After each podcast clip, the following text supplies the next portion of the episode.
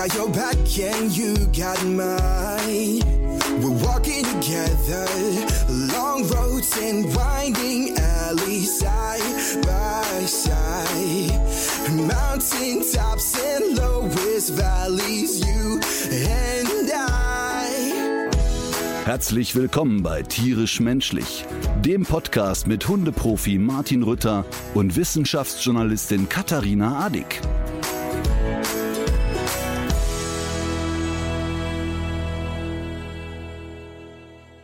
So, pass auf, jetzt sag mal, du sitzt beim Arzt im Wartezimmer. Ja. Patientin kommt raus mit den Worten, boah, der ist aber heute wieder gut drauf.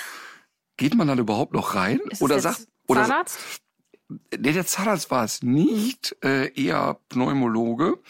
Aber das war ein schöner Moment, ehrlich gesagt, so, weil ich saß da und hab gedacht, Moment mal eben. Aber alle im Wartezimmer nahmen es einfach geflissentlich zur Kenntnis, als wäre es normal. Was macht man dann? Geht man da noch rein oder schnauzt man den direkt an und sagt, pass mal auf, Männchen, anderen Ton bitte? Ich hätte mich auf jeden Fall verzogen. Und was hast du gemacht? Ja, ich bin natürlich grinsend rein. Ich dachte ja mal sehen, wie er denn so drupp ist. Und dementsprechend war es dann auch. Guten Tag, setzen Sie sich hin. Mhm. Was kann ich für Sie tun? Aha. So, ja, dann bitte nächste Zimmer. Das war so der Gesprächsverlauf. Das liegt daran, dass du nicht Privatpatient bist. Ja, das kann gut sein. Das liegt tatsächlich wahrscheinlich daran. Aber ich fand das Bild so lustig, dass da so eine ältere Dame rauskommt und so richtig vor sich hin und der Laser wieder gut drauf. Ich frage mich dann immer, wie viel Spaß macht eigentlich so das eigene Leben und der eigene Beruf, wenn du nur motzend unterwegs bist? Also wenn du dir als Arzt so konsequent vornimmst, ich bin einfach zu niemandem freundlich, dem ich heute begegne. Oder ist das vielleicht sogar der Fun-Faktor im Job, dass man das machen kann? Ach so. Ist das so ein Grund, sich für einen Beruf auch zu entscheiden? Aber gut, das gibt's ja auch in anderen Bereichen. Also ich kenne ja auch eine Bäckerei-Fachverkäuferin, die so drauf ist. Ja, stimmt. Ich glaube, das ist eine Lebensphilosophie. Glaube ich auch, aber ich nehme es auch oft hinter Theken wahr, auch von Leuten, die sehr viel Publikumskontakt haben, die sich das, glaube ich, auch so ein bisschen anerzogen haben und dann direkt erstmal jeden für den Feind halten und man muss sie immer erstmal vom Gegenteil überzeugen. Mir wäre das zu anstrengend. Mir wäre es einfach so zu anstrengend, so durch die Welt zu gehen, weil ich hätte das ja brutal anstrengend, dass man immer so schlecht gelaunt sein muss. Mich würde das Kraft kosten einfach. Ja, aber das finde ich ganz interessant, weil es gibt ja Leute, die ziehen aus Konflikten Energie. Das stimmt. Ich hatte solche Nachbarn mal, die, also da konntest du 100-mal sagen, okay, wie hättet ihr das gern? Aber es gab für die keine Lösung. Es ging um das Zanken. Ne? Ja. Okay, und dann habe ich noch eine Frage an dich. Ja. Hast du jemals gedacht, für diese Tasche bin ich zu blass? Nein. Oh Gott. Also für diese Tasche bin ich zu arm, ja, schon öfter, aber zu blass, nein. So, lass mich raten, Marleen? Richtig, ach, das ist krass. Das finde ich wirklich krass und ich hoffe, das hört sie. Ja, aber ich finde, das ist so eine witzige Absurdität, die gut zu ihr passt. Das ist so lustig. Sie wurde ja justament letzte Woche 16. Ja. Und es wurde gebührend gefeiert sozusagen. Und dann irgendwie so ein paar Stunden zeitversetzt durften wir dann auch uns daran beteiligen. Und sie bekam unter anderem eine Tasche, die so für die Schule ist. Ja. Und in meiner Schulzeit hat man halt einen Rucksack umgeschnallt und fertig. Heute ist das aber anders. Heute gehen die mit einer bestimmten Art von Tasche und die muss dann so getragen werden und so. Und dann packte sie diese Tasche aus, zog sie an, stülpte sie sich über, ging vor den Spiegel und kam mit den Worten wieder, ich möchte ehrlich sein, aber ich bin zu blass für diese Tasche. Vielleicht war das auch einfach nur eine nette Art, um dir zu sagen, dass das Ding einfach hässlich ist. Oder wollte sie mir sagen, ich hätte mir einen Urlaub in der Sonne gewünscht. Oder das. Ich musste so lachen. Und ich habe dann festgestellt, wenn man als Vater nicht ernst bleibt, das ist halt auch nicht so gefragt. Aber es war wirklich ein sehr, sehr lustiger Moment. Also hast du für dich noch nie empfunden, dass deine Hautfarbe, deine Gesichtsfarbe nicht zur Tasche passt? Nein. Okay, da bin ich sehr beruhigt. Ich hatte ja auch immer nur Aldi-Tüten und dieses Königsblau steht mir einfach gut. Okay. Möchtest du einen Farbericht haben? Oder? Ich dachte, ich könnte gleich noch selber kurz mal... Nee, du darfst auf jeden Fall gleich mit dem Formel-1-Auto. Aber ich bin auch an deinem Fahrbericht interessiert. Ja, wir hatten ja hier darüber gesprochen, dass Porsche sich bereit erklärt hat, mir einen Taycan zur Verfügung zu stellen. Und es war sehr lustig, weil die wirklich ja die einzigen waren. Also viele Hersteller von E-Fahrzeugen haben sich gemeldet, haben gesagt, wir haben tolle Sachen und so weiter. Gucken Sie mal auf unsere Website. Und die haben halt gesagt, hast du Bock vorbeizukommen? Habe ich dann ja gemacht. Und mal abgesehen davon, dass das wirklich, habe ich ja schon beschrieben, so aussieht wie... ein kunterbuntes Ding. Ich habe dich eben auf den Parkplatz fahren sehen und es ist jetzt 16.54 Uhr, seit einer halben Stunde dunkel, aber ich habe die Sonnenbrille nochmal wieder aufgesetzt. Mhm. Und ich habe tatsächlich auch bei Instagram eine Nachricht bekommen, wo mir eine Frau geschrieben hat, ja, du hast ja den Wagen so beschrieben, so papageienartig und jetzt standest du im Brauweiler an der Ampel vor mir, ich habe es gesehen. Das war dumm. Sehr, sehr lustig. Also das ist natürlich, muss man sagen, die Frage ist, braucht man ein Fahrzeug mit 761 PS?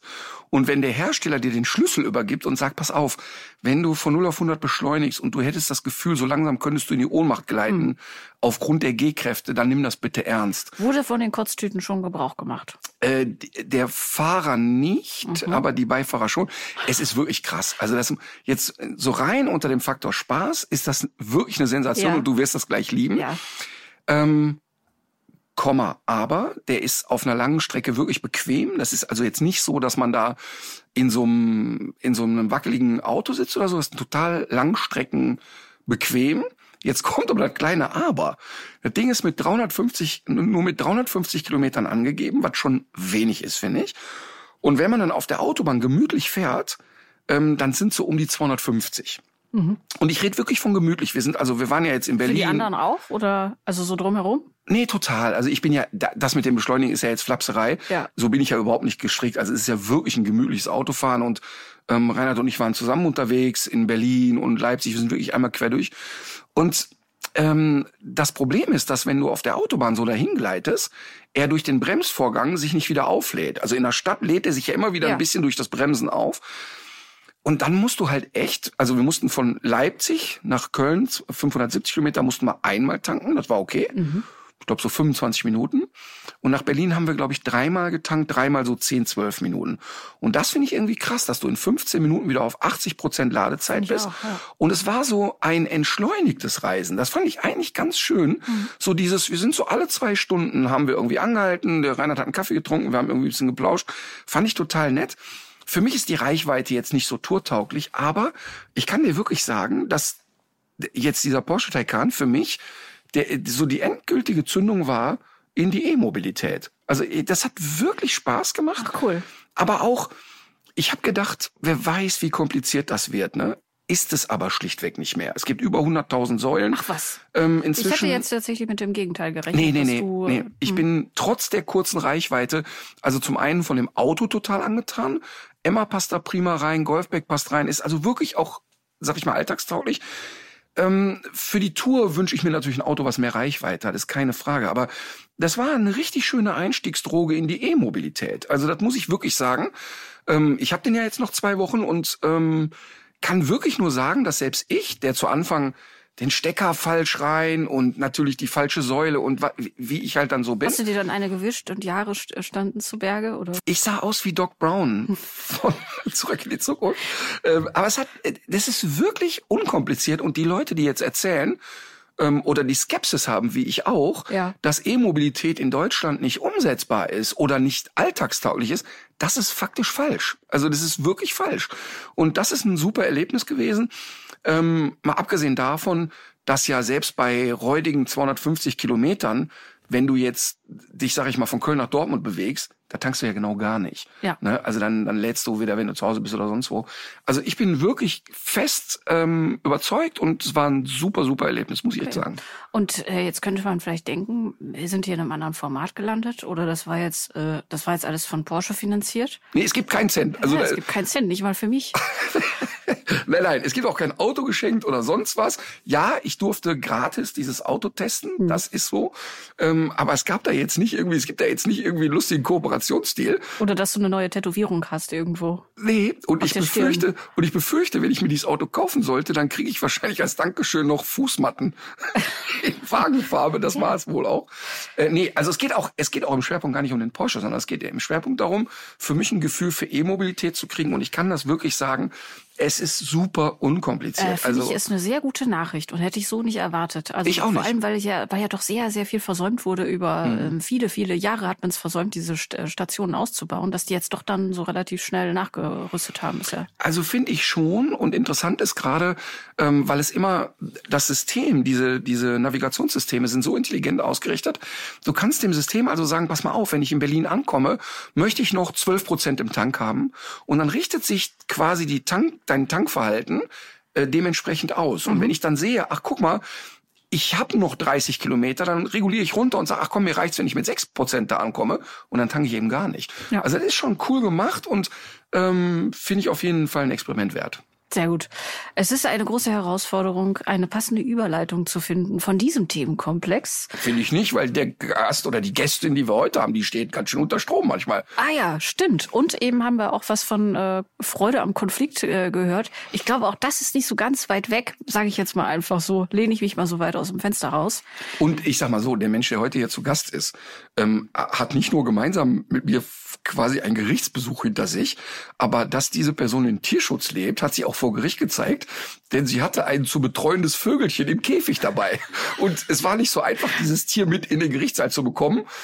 Und es wurde dann quasi beim Pförtner abgegeben. Und es war selbst für mich sehr, sehr lustig, dass da das zu pflegende Tier mitgebracht wurde. Also die Geschichte würde ich sehr gerne ganz hören und am besten von ihr selbst. Wir freuen uns sehr, dass es heute geklappt hat. Frau Dr. Kirsten Tönjes ist heute hier. Herzlich willkommen. Ja, hallo. Und ich freue mich total, dass ich hier sein darf und wir jetzt vielleicht ganz toll, ganz viele interessante Dinge bereden. Und bevor wir auf die Tiere kommen, ich habe jetzt total interessiert gelauscht. Ich bin absoluter Porsche-Fan. Ach was. Ui. Ich liebe Autos. Schalten Sie ein beim Porsche-Podcast mit Katharina Adig. Ich habe selber so einen Cayenne, mit dem ich meine Pferde ziehen kann. Der ist alt, aber sieht noch schön neu aus, sonst könnten wir so ein Ding ja nie leisten. Und ich habe während des Studiums ein Manta A gefahren, weil ich liebe diese runden Lichter und so weiter. Und ich finde das ganz toll. Und ich denke immer, warum macht die Politik jetzt nicht ganz einfach mit den E-Autos? Alle E-Autos dürfen unbeschränkt, dort wo man unbeschränkt fahren kann, fahren, und alle Verbrenner nur bis 130.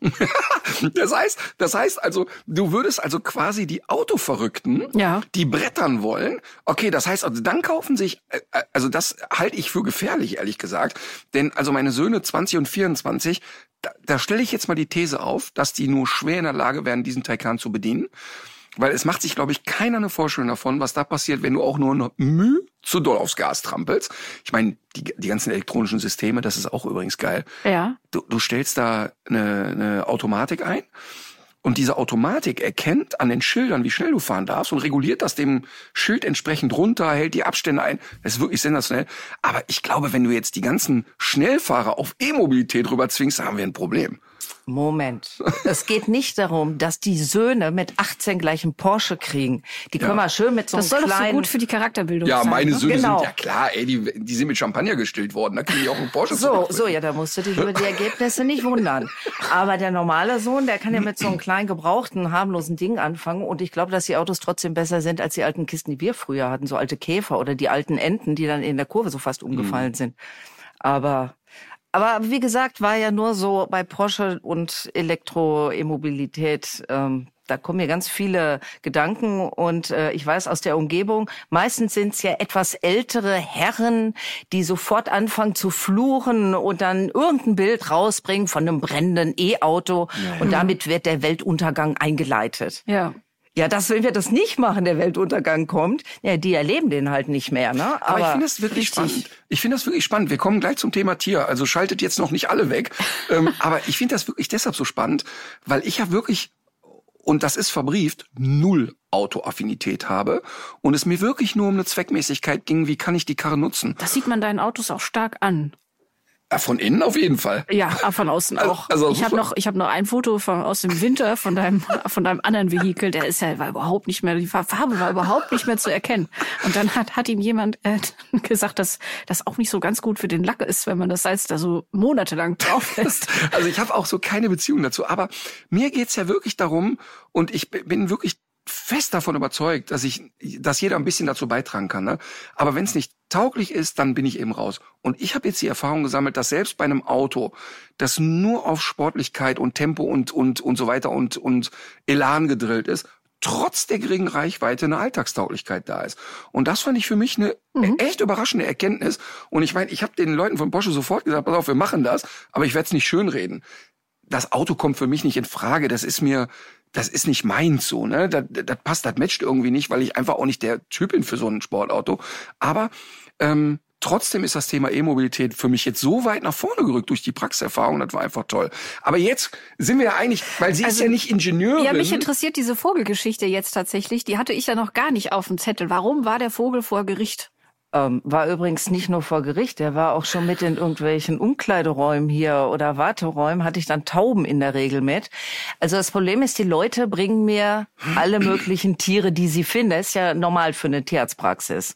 Und man kann immer nicht alles weitervermitteln und die Leute wollen sie immer alle pflegen, also bleiben immer einige bei mir hängen. Mhm. Und wenn die dann ganz frisch sind, dann kann ich die keinem anderen aufdrücken und dann muss ich die immer mitnehmen, weil die halt jede Stunde gefüttert werden müssen.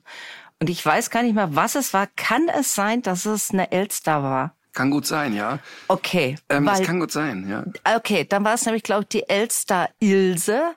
Und Ilse ist das entzückendste Vögelchen, was ich bis heute habe. Also ich habe etliche schon wieder seitdem gehabt. Aber gerade heute war Ilse wieder da. Sie ist seit dem Sommer völlig freilebend. Sie war schon bis zu 2 Wochen weg. Und sie kommt mich regelmäßig besuchen im Sturzflug, geht draußen, klopft an die Scheibe, dann will sie rein, begrüßt alle Hunde und will dann gefüttert werden. Ja so und lebt völlig frei ansonsten und reagiert auf meine Stimme. Dann kommt die von überall her angestürzt. Ach, das hat man nicht immer so, aber das ist manchmal bei Wildtieren so ganz entzückend. Aber es war deshalb so, Kirsten war ja bei der Reportage dabei und hat uns mit Informationen versorgt, hat uns beraten und war natürlich auch wichtig, wenn wir in die Welpenstube Winkel gehen, dass wir einen Tierarzt oder Tierärztin dabei haben, die auch mal auf den ersten Blick schon sagen kann, da sehen wir einen Hund, der ein Gesundheitsproblem hat, da sehen wir einen, da sehen wir einen. Beim Thema Verhalten fühle ich mich sicher, beim Thema Medizin natürlich nicht. Und wir haben halt gemeinsam die Welpenreportage gedreht und waren in der Welpenstube Winkel. Und es war, glaube ich, die erste Gerichtsverhandlung, die ich mit Winkel hatte. Und dementsprechend war natürlich auch bei mir so eine gewisse Unsicherheit, so nach dem Motto, naja, wir wissen, dass wir uns recherchemäßig sauber verhalten haben, dass wir alle Dinge, die wir da behaupten, auch belegen können. Aber trotzdem weißt du ja nicht bei so einer Gerichtsverhandlung, wie fühlt sich das an? Und dann hatten wir vorher telefoniert und es waren eigentlich noch gar keine Zeugen einberufen oder so. Und dann hat Kirsten sehr spontan gesagt, ach, weißt du was, ich komme da hin. Waren, glaube ich, auch 250 Kilometer, die da irgendwie auf dem Tacho standen. Und das war für mich, habe ich auch dann ja zu dir gesagt, emotional sehr schön. Also zu wissen, du sitzt da jetzt jemandem gegenüber, der zum einen sehr gewaltbereit ist, mit Gewalt droht, ach so, ich habe jetzt gerade ganz kurz gedacht. Ja, Kirsten ist auch sehr gewaltbereit, aber nein, ich meine, aber nicht das so netten Leuten. Nein, ist ja völlig klar, dass Hubert Winkel ja Gewalterfahrung hat, auch mir gegenüber Gewalt ausstrahlt. Und es war einfach gut, so eine emotionale Unterstützung zu haben. Und sie war dann mit da und war einfach da, war nicht gefragt letztlich, weil wir haben gedacht, na gut, wenn jetzt ein Gericht wirklich nochmal eine Frage stellt und sie ist da, dann nutzen wir das. Wenn nicht, ist aber auch egal. Das war aber einfach ein gutes Gefühl. Mhm. Aber lustig war halt eben die Diskussion, wenn du in so ein Gericht reinkommst, musst du dich ausweisen und so weiter. Und dann ging los, ja, könnten wir den Vogel dann hier parken? Und das hat natürlich, das hat einfach, finde ich, so eine besondere Aussagekraft in dem Moment. Ich finde auch, es trägt auf jeden Fall auch, finde ich, zur Glaubwürdigkeit bei, wenn man den Vogel auch nicht zu Hause lässt. Wobei das wirklich mühselig ist. Ich weiß, wir hatten einmal einen Dreh bei ungefähr 35 Grad und wir mussten so Typen hinterherhetzen durch den Park und da hat der Kameramann so einen kleinen Spatz immer mitgetragen. Und dann hatten die so Probleme mit diesen Aufnahmen und der kleine Spatz immer dazwischen drin.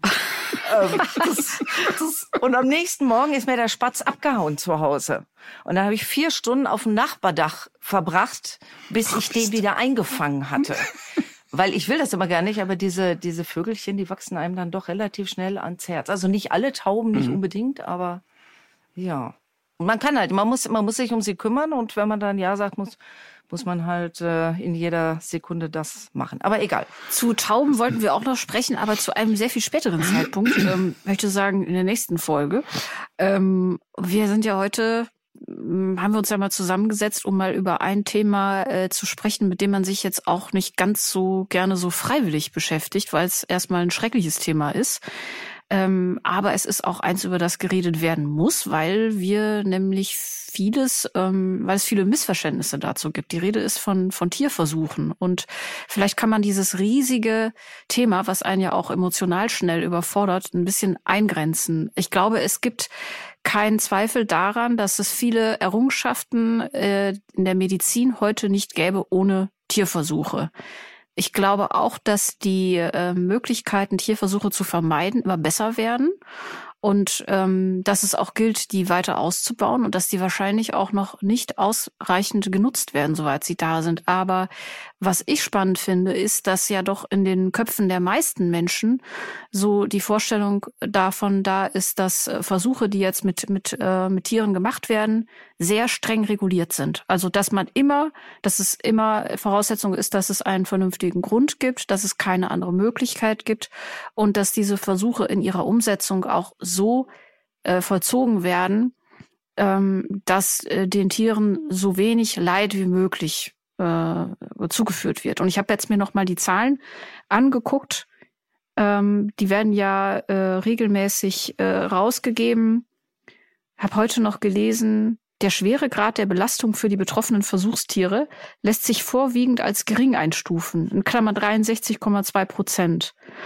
Und durch das Vorgespräch, was wir geführt haben, weiß ich aber, dass das einfach doch ein Irrglaube ist, dass sich die Dinge so verhalten. Und das ist das Besondere bei Ihnen, dass Sie diese Einblicke haben in Strukturen, in die sonst niemand so richtig gucken kann. Und mich würde es wirklich mal interessieren, wie gut ist es denn kontrolliert und wie gut kann man sich darauf verlassen, auf diese Kontrollmechanismen. Und vielleicht muss man aber ganz zuerst mal ein bisschen erzählen, wie ist Ihre Rolle, woher kommen diese Einblicke und wie läuft das überhaupt ab, so ein Verfahren?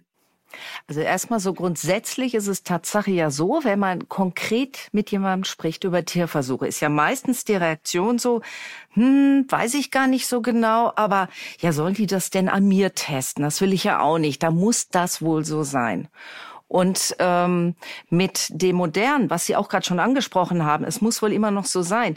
Nach meinen Einblicken komme ich mir manchmal vor wie jemand, der sagt, naja, Pferdekutschen, ohne Pferdekutschen wären wir ja heute nicht da, wo wir sind. Und deshalb müssen wir Pferdekutschen weiter benutzen. Ja, wobei, also ich fände es richtig gut, wenn wir es ein bisschen davon wegkriegen würden. Weil also in der Wissenschaft ist es ja tatsächlich so, dass die Tiermodelle ihren Nutzen haben. Das ist ja unumstritten in der Wissenschaft. Wie groß der Nutzen ist, das ist ja wieder eine Einzelfrage. Deswegen finde ich das so schwierig zu besprechen.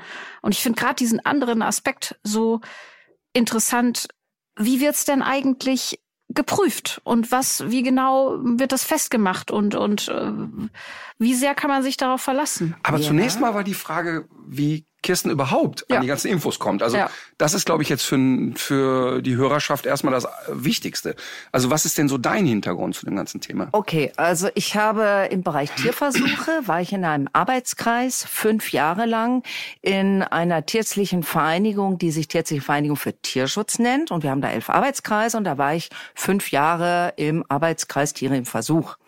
Und habe damit den ganzen Tierärzten aus Deutschland, das sind so 80 Kolleginnen und Kollegen, wir haben zusammengesessen, dachte ich, und überlegen uns, wie wir Tierversuche reduzieren können und so gut und so harmlos für die Tiere wie möglich durchführen lassen können. Neue Ideen und so weiter. Und da habe ich gemerkt, holla, die Waldfee, hier sitzen lauter Leute, die total das System verteidigen. Daraufhin bin ich dann weiter tiefer eingestiegen, so wie man als Tierarzt überall an Infos kommt.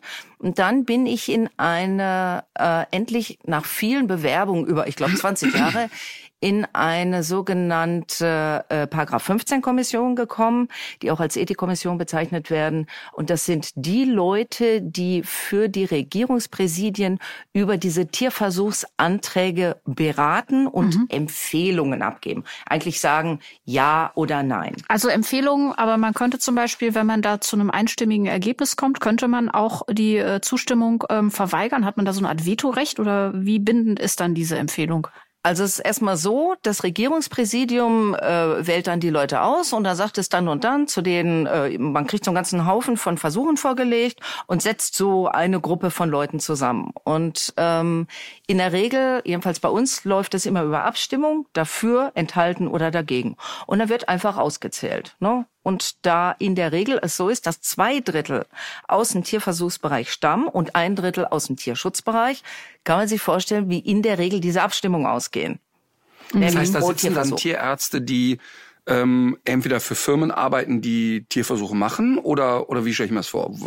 Also ursprünglich war es so, also einmal sind die Wissenschaftler selber, die ja ihre Arbeiten dort durchkriegen wollen, da Anträge, das bekannteste sind immer so diese Affenversuche, jetzt hatten wir die Hundeversuche ganz aktuell, und die Firmen denken sich irgendwas aus, was sie wollen, und ich sage immer so, man zerquetscht die Gehirne von Mäusen und untersucht Behandlungsmöglichkeiten gegen Autismus bei Menschen. So, und das ist nämlich so meine Wahrnehmung. Deshalb würde ich mal sagen, die Eingangsthese, dass es ohne ja gar nicht gehen würde und dass das ja so viel positiven Benefit bringen würde am Ende, dem bestreite ich schon mittlerweile, seitdem ich das gesehen habe. Das war aber schon nicht die Eingangsthese, sondern ich habe ja gesagt, und da stehe ich aber auch zu, viele Errungenschaften, auch aktuelle Errungenschaften, auch aus den letzten Jahren, gäbe es nicht ohne den Tierversuch. Wie viel einem die wert sind, ist eine andere Frage. Aber es gibt ja zum Beispiel... Gibt es in der Krebstherapie, wenn man sich jetzt anguckt, heute weiß man ja zum Beispiel, dass das Mikrobiom und verschiedene Bakterien großen Einfluss darauf haben können, wie Krebsmedikamente wirken oder so. Und es gibt immer wieder, gibt es Entdeckungen aus Tierversuchen, die auch nicht unbedingt zielgerichtet erfolgt sind, die es sonst nicht gäbe. Es gäbe auch, glaube ich, so nicht diese Form von Organtransplantation, wie wir sie heute hätten, wenn es diesen Tierversuch nicht gegeben hätte, und viele andere Dinge auch nicht. Ich glaube, es gäbe auch keine Insulintherapie, also die Liste ließe sich weit fortsetzen. Aber das heißt ja nicht, dass es nicht in vielen anderen Bereichen heute anders möglich wäre. Das will ich damit gar nicht sagen. Nur, und deswegen bin ich gar nicht dafür, das heute so zu diskutieren. Das ist völlig unmöglich, das auf so einer allgemeinen Basis zu entscheiden, weil das immer Einzelfälle sind. Es ist immer ein Einzelfall. Ja, und da muss ich eben sagen, dass in Summe der Einzelfälle, die ich vorgelegt bekommen habe, ich sagen würde, der weit überwiegende Teil, da war nichts, da habe ich mir mal gefragt, so ein Aufwand, und dann kommt am Ende nichts mehr raus. Jetzt sind wir übrigens, also diese Kommissionsarbeit ist das, wo ich sage, das ist der Hauptgrund, warum ich mir überhaupt darüber eine Meinung bilden darf und diese Meinung auch nach außen bringen darf. Ja. So, und jetzt gehen wir wieder direkt rein ins Thema. Und dass ich sage, nein, ich glaube eher sogar, dass wir mancher schon wesentlich weiter wären, wenn diese hochintelligenten Menschen, die nämlich in dem Bereich arbeiten, sich nicht auf ihre blöden Tierversuche, wo sie seit 20 Jahren dieselben Gehirne zerquetschen, nein, das sind nur die gleichen Gehirne,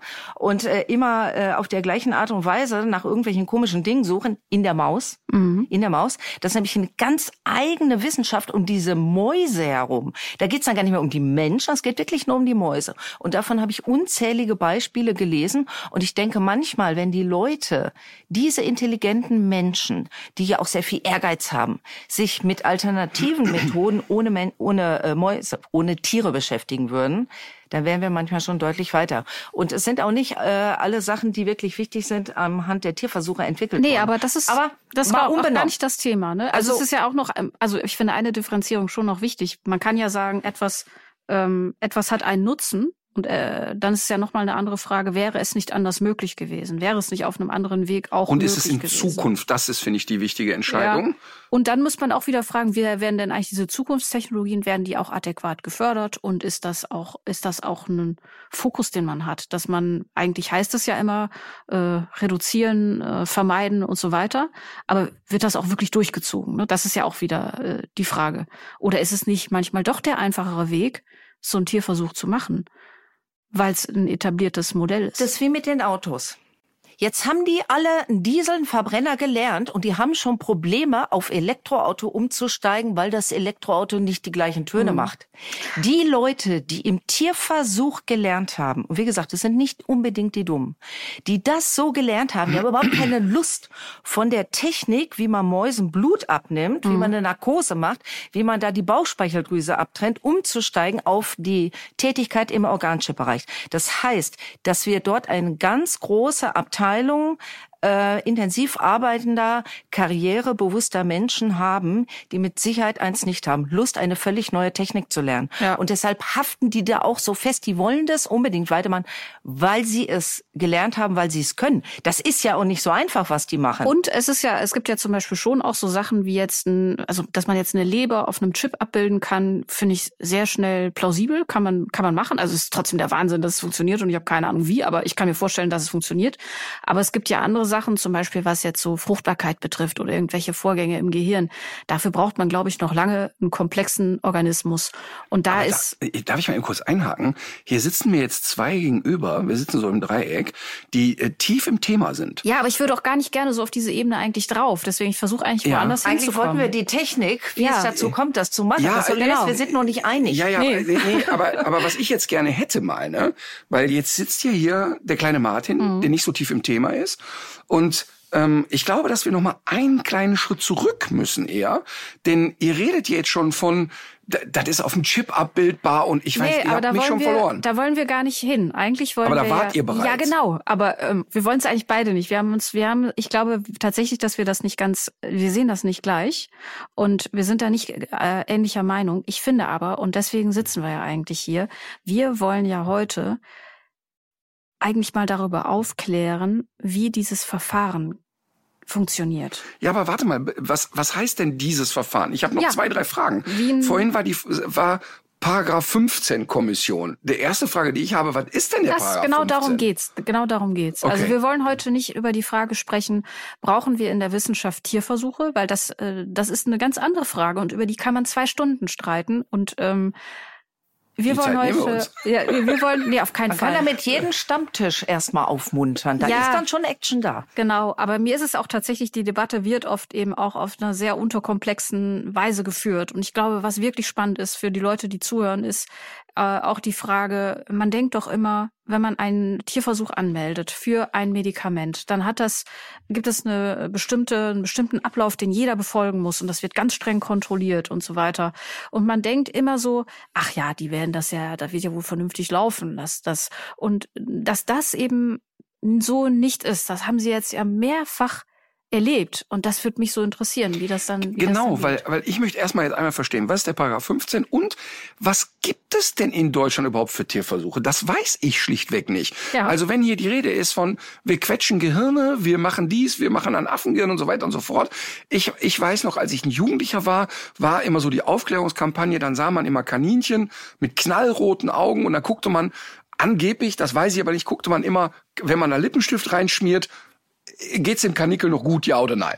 Wo du so als wirklich normaler Mensch denkst, ja, wie jetzt euer Ernst? Für einen Lippenstift misshandle ich jetzt ein Tier, kann nicht euer Ernst sein. Das ist in Europa auch verboten mittlerweile. Ja, und was fällt mir aber dazu sofort ein? Jetzt kommen wir mal noch an ein Detail, was so interessant ist und diese Eingangsthese, dass über die Hälfte von diesen Versuchen ja nur geringgradig belastend sind. Weißt du noch, wie diese Kankel da immer gehockt haben? Die hocken doch so nebeneinander und die Köpfe waren alle in so einem Ding nebeneinander so eingespannt. Ja. Und was die beim Tierversuch von Anfang an schon immer weglassen, ist die Haltung der Tiere. Weil diese Haltungsbedingungen, diese Lebensumstände für die Tiere sind schon mittelgradig grausam. Und ich wüsste gar nicht, wo sie das nicht sind, an welcher Stelle, außer bei landwirtschaftlichen Nutztieren. Die haben es oft in den Versuchsanlagen besser als draußen auf den Höfen. Aber ansonsten die Ratten, die Mäuse, die Hunde, die Katzen, denen geht's ja von der Haltung schon schlecht, sodass ich sage, allein die Haltungsbedingungen sind so schlimm, dass ich immer eine mittelgradige Belastung habe. Mhm. Und da geht's ja schon los. Was ist der Paragraph 15? So, und jetzt gibt es ja ein Tierschutzgesetz und daraus ergibt sich ein Tierschutzversuchstiergesetz. Und in diesen Gesetzen stehen verschiedene Sachen drin. Und da steht zum Beispiel drin, dass alle Versuche in Deutschland durch eine sogenannte Kommission, Ethikkommission, richtig gesagt Paragraph 15 Kommission geht. Das bezieht sich einfach nur auf diesen Paragraphen. Mhm. Und das ist eben eine Gruppierung, die für das Regierungspräsidium diese Versuche vorgelegt bekommt und dann eine ethische Abwägung trifft. Und da kommt das Leiden der Tiere in dem Verhältnis zu dem Gewinn, den man im Versuch am Ende hat. Diese Kommissionsmitglieder sollen erwägen, sind sie der Meinung, der Gewinn ist so hochgradig, dass sie dem Versuch zustimmen oder der ist so geringgradig, dass sie den Versuch ablehnen. Wir müssen immer diese Verhältnismäßigkeit. Und was sind denn jetzt in Deutschland sozusagen, oder kann man das überhaupt beantworten, was sind denn so die klassischen Tiere? Ja. Oder gibt es so eine Gruppe von Tieren, wo man sagen kann, okay, üblicherweise sind es die immer wieder da sind. Mäuse. 1,86 Millionen Wirbeltiere und Kopffüßler insgesamt. Also laut Laut der aktuellen Statistik, die wird ja immer vom Bundesinstitut für Risikobewertung rausgegeben, ist die Zahl leicht rückläufig. Also das waren 2021 40.000 Tiere weniger als 2020 nach den offiziellen Zahlen. Und bei knapp 80% der eingesetzten Versuchstiere sind es Nagetiere, vor allem Mäuse und Ratten.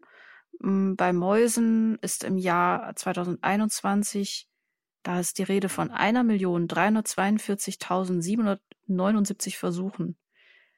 Ein geringfügiger Anstieg festzustellen, also da wurden es mehr Mäuse, etwas weniger Ratten, aber es gibt auch Affen und Halbaffen und es gibt auch Hunde. 2.657 Versuche im Jahr 2021. Das war mir jetzt zum Beispiel überhaupt nicht klar. Also das ist ganz interessant jetzt für mich. Also natürlich weiß ich um die Laborbeagle. Das Thema habe ich ja, also jetzt würde ich mal so schätzen, 25 Jahre auf dem Tableau, wo du denkst, hä? Ernsthaft jetzt? Und da bin ich natürlich bei Haltungsbedingungen, weil ich habe ja mit den Hunden zu tun, wenn die rauskommen aus dem Labor. Und da reden wir eben nicht von gut sozialisierten, umweltsicheren Hunden. Gott sei Dank ist der Beagle, da können wir aber nachher noch ein bisschen drauf eingehen, von seiner Struktur her eigentlich gut gemacht. Wie kommst du darauf? Du hast diese Hunde nie auf dem Tisch und du musst ihnen niemals Augentropfen geben. Nein, aber das ist jetzt so spezial gezüchtet. Der Beagle an sich ist nämlich eine Pinze. Nee, aber ich rede ja von nicht, dass der Beagle gut ab kann, wenn er misshandelt wird im Tierversuch. Mhm. Das meine ich nicht. Aber dadurch, dass der Beagle ist ein Meutehund und der ist von seiner Sozialstruktur tendenziell ein bisschen asozial, insofern, als dass dem quasi so ganz enge Rudelstrukturen nicht vertraut sind. Das heißt also, wenn du eine Gruppe von 20 Beaglen hast und ich nehme einen raus und tue einen anderen wieder rein, dann sagen die, guten Tag, das ist ein Beagle und dann geht's weiter. Das ist also der Unterschied zu einer Meute und einem Rudel ist, dass es eben nicht diese ganz klaren, aufeinander verlässlichen Strukturen gibt. Das heißt, der Beagle ist sehr anpassungsfähig, das meine ich damit. Nicht der Beagle kann gut aushalten, wenn man ihm Zeug in die Augen sprüht, sondern weil ich komme ja nur vom Verhalten und ich sehe halt, dass die Beagle, die halt da in Gruppen gehalten wurden, wenig Umweltreize kennengelernt haben. Wenn wir die da rausholen und wir kriegen die ins Training, dann ist natürlich nicht 100% rückholbar, dass die jetzt plötzlich gut umwelttauglich sind. Aber was die Sozialstruktur innerhalb von einer Kaninengruppe anbelangt, sind die eigentlich gut wieder zu vergesellschaften. Das meine ich damit. Und das ist der große Unterschied grundsätzlich bei einem Meutehund im Vergleich zu einem Hund, der sehr stringente Rudelgefühle entwickelt. Ich rede nicht davon, der ist robust im Sinne von, der kann es gut ab, wenn man ihn irgendwie quält. Genau, das ist nämlich, wie gut die in der Meute da es aushalten. Es hilft ihm vielleicht, weil sie nämlich gut dann wenigstens Sozialaustausch mit ihren Rudelgefährten haben. Aber auf dem Tisch als Hund, für mich als Tierärztin, sind Beagle immer eine von der Sorte Hund, bei denen schwierig ist. Und das machen die ja im Versuch. Die müssen ja das erdulden, dass sie gepiekst werden, festgehalten werden, dass man unangenehme Dinge tut. Aber ich glaube, dass die genau deshalb den Beagle nehmen, weil der in dem Sozialverband wenig Trara macht. Das heißt, also ich glaube, wenn die da 50 Malinois hätten, da hätten die ein Haltungsproblem und zwar ein sehr massives. Also das will ich erstmal sehen, dass auf so engem Raum 50 Malinois oder 50 Staffs oder keine Ahnung, da wäre ein ganz andere Disco. Ne? Und auch sozusagen die Wehrhaftigkeit Menschen gegenüber und so weiter.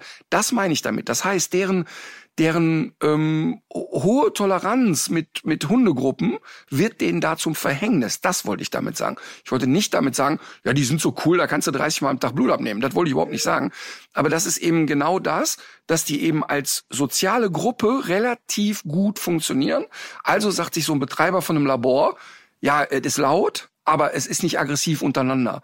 Und das ist, glaube ich, einer der Punkte, warum es immer wieder der Beagle wird. Aber ich will noch mal einmal ganz kurz. Also, wir haben die Mäuse, wir haben die Ratten. Ich bin sehr irritiert darüber, dass wir Affenversuche haben.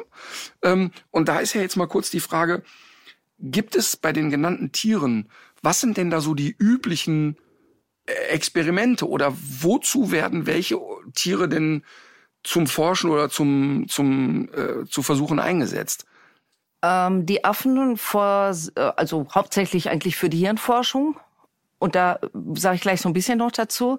Die Mäuse, hauptsächlich Krebs. Und bei den Mäusen muss man einfach dazu wissen, man spricht ja immer vom Mausmodell. Mhm. Ne? Also ein Mausmodell ist eine lebende Maus, die bestimmte Eigenschaften aufweist. Und da ist das Problem, dass die manchmal sowas von krank gezüchtet sind, Wobei es oft so ist, dass diese Krankheit so aussieht wie bei Menschen, aber es ist natürlich keine menschliche Krankheit. Da gehen nämlich schon oft die Probleme los. Und dann fangen die an, sich für diese Krankheiten zu interessieren. Und wenn man tief drin ist, macht man da immer weiter. Kannst du ein Beispiel mal nennen, so einer Krankheit, wo man so typisch dann sagt, ja, also das züchten wir so an oder das tritt bei diesen Tumoren. Tumoren an allen möglichen Stellen, wo denen sofort Tumore wachsen und sie oder bestimmte Enzyme nicht gebildet werden, an der Haut irgendwelche Defekte auftreten. Und wir haben oft das Problem, dass wir relativ viele Ausschusstiere haben. Also damit man eine Maus hat, die das so richtig in sich trägt, diesen ganzen Effekt, den man haben will, hat man dann 5 andere Geschwistertiere, die das nicht haben, die alle weggeschmissen werden. Also das ist der Abfall. Der ist bis vor kurzem völlig unberücksichtigt geblieben. Da kann man irgendwas zwischen 4 und 10 Millionen Mäuse ungefähr im Jahr rechnen, die nochmal draufkommen, die einfach nur Abfall sind. Und die tauchen nicht in der Statistik auf. Und das ist jetzt wirklich ganz, ganz neu, dass man jetzt gesagt hat, und die müssen jetzt mit erfasst werden.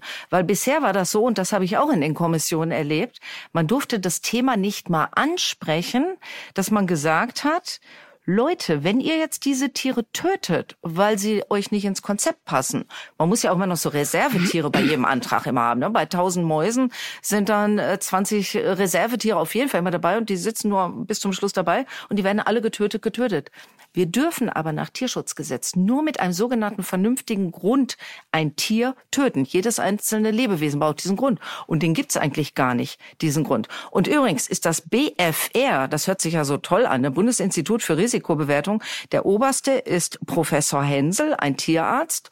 Und der genau wieder das Narrativ von, ja, das können wir uns nicht leisten, deshalb müssen die alle getötet werden. Aber das verstehe ich nicht. Wieso müssen diese Reservetiere getötet werden? Ist das pragmatisch, weil der Aufwand einfach billig. Ah, ja. Einfach einmal töten, wegschmeißen ist viel einfacher, als die vielleicht von Leipzig nach Gießen zu vermitteln. Es gibt zwar solche Anbieter-Homepages, wo man dann übrig gebliebene mal weitervermitteln will, aber machen die das ist wahrscheinlich nicht. Auch in der Zahl ist das wahrscheinlich Tropfen auf den heißen Stein. So ungefähr. Das heißt, wir haben noch ein Mehrfaches an toten Tieren, die ja auch unter diesen schrecklichen Haltungsbedingungen leiden, zu den eigentlichen Versuchstieren dazu. Und das Problem ist manchmal so ein bisschen zu sagen, ja, so eine Ratte, so eine Maus, ne, ey, draußen, ich hol den Schädlingsbekämpfer, die laufen auf meinem Hof rum, die fressen meine Körner und ich finde die eklig, die sollen doch weggehen, was interessieren die mich? Naja, immerhin machen wir Forschung an ihnen, weil sie uns so ähnlich sind. Sie haben ein Gehirn wie wir, sie haben die Nerven wie wir, sie sind zwar klitzeklein, aber sie leiden wie wir. Und da muss man sich schon bei jedem Einzelnen eigentlich fragen, ist das jetzt berechtigt? Ja. Und das ist ja genau das, worum es geht. Dass man, und jetzt kommt ja das Verrückte. Ich frage ja bewusst auch, was gibt's noch für Tiere? Und ich weiß auch, dass, bevor du diesen Satz jetzt gesagt hast, dass natürlich viele Hörer, und ich würde mich da auch nicht ausnehmen, ehrlich gesagt, sofort denken, was ist mit den Katzen, was ist mit den Hunden? So. Weil dazu haben wir alle ein größeres Maß an Empathie, weil die Ratte immer noch ist, und die Leute natürlich eine andere emotionale Verbindung zu ihrem Haustier haben. Und natürlich gibt's auch Menschen, die Ratten und Mäuse halten, ist ja ganz klar. Aber deshalb finde ich so wichtig, dass du das nochmal betonst, dass wir das eigentlich nicht gegeneinander aufwiegen dürfen. Wir dürfen nicht sagen, ja, bei einem, das ist ja das Gleiche wie mir ist jetzt vor kurzem bei der Live-Tour, ist mir rausgerutscht, weil ich den Text vergessen hatte. Und immer, wenn ich nicht mehr weiß, wo ich bin, fange ich mit dem Publikum an zu plaudern. Das heißt, nicht jedes Mal, wenn ich mit dem Publikum plaudere, habe ich den Text vergessen, aber das ist so mein Stilmittel. Und da kam ich irgendwie ins Plaudern und irgendwie rutscht mir raus, sag mal, würdest du einen Hund essen? Totenstille im Bums. Aber richtig Totenstille im Bums. Und dann war ich so, wie ich dann ja bin, wenn ich dann mal einmal in Wallung komme. Wie gesagt, ja, wie, was ist denn da jetzt? Hä? Wer ist denn auch ein Schwein? Wieder Totenstille. Und dann war so, ja, aber da sagte so ein Mann in der 4., 5. Reihe, ja, aber ein Schwein, das ist ja nicht mein Haustier. Ja, aber da kannst du eins halten, da kannst du halt nicht mehr fressen. Was machen wir denn? Warum unterscheiden wir das? Und plötzlich hatte ich, was ich absolut nicht gebrauchen kann eigentlich in der Halle, so eine aber richtig gedämpfte Stimmung. Und dann habe ich sogar noch gefragt, hat jemand von euch mal einen Hund gegessen?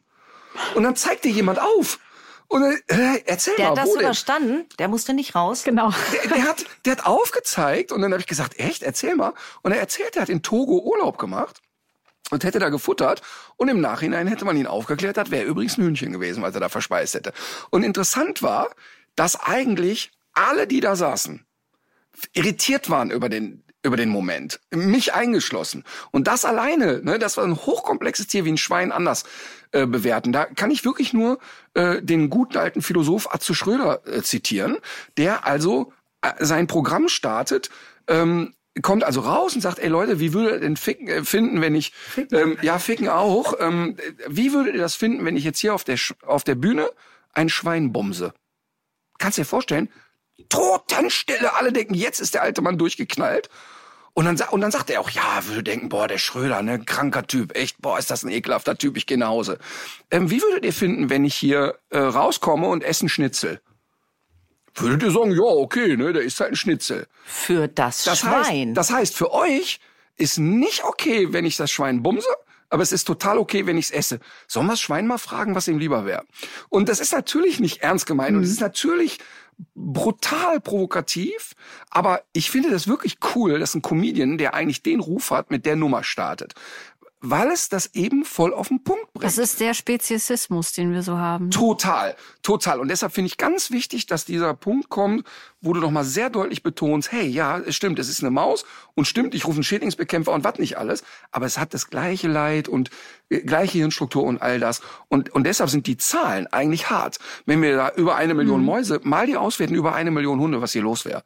Und das ist ein wichtiges Thema, finde ich. Also das heißt, bei den Mäusen tendenziell Krebsforschung. Bei den Affen haben wir gesagt, okay, Gehirnforschung. Und bei den Katzen und bei den Hunden? Ich halte das jetzt nicht mehr aus. Ich muss jetzt noch einen Schritt zurück. Ich muss dir was sagen. Immer. Und deshalb halte ich so extrem viel von dir und von deinen Shows. Weil du einer der ganz wenigen bist, der solche Themen sich traut, dort anzusprechen und dann wieder so lustig dabei bist, dass du die Leute trotzdem wieder zum Lachen kriegst.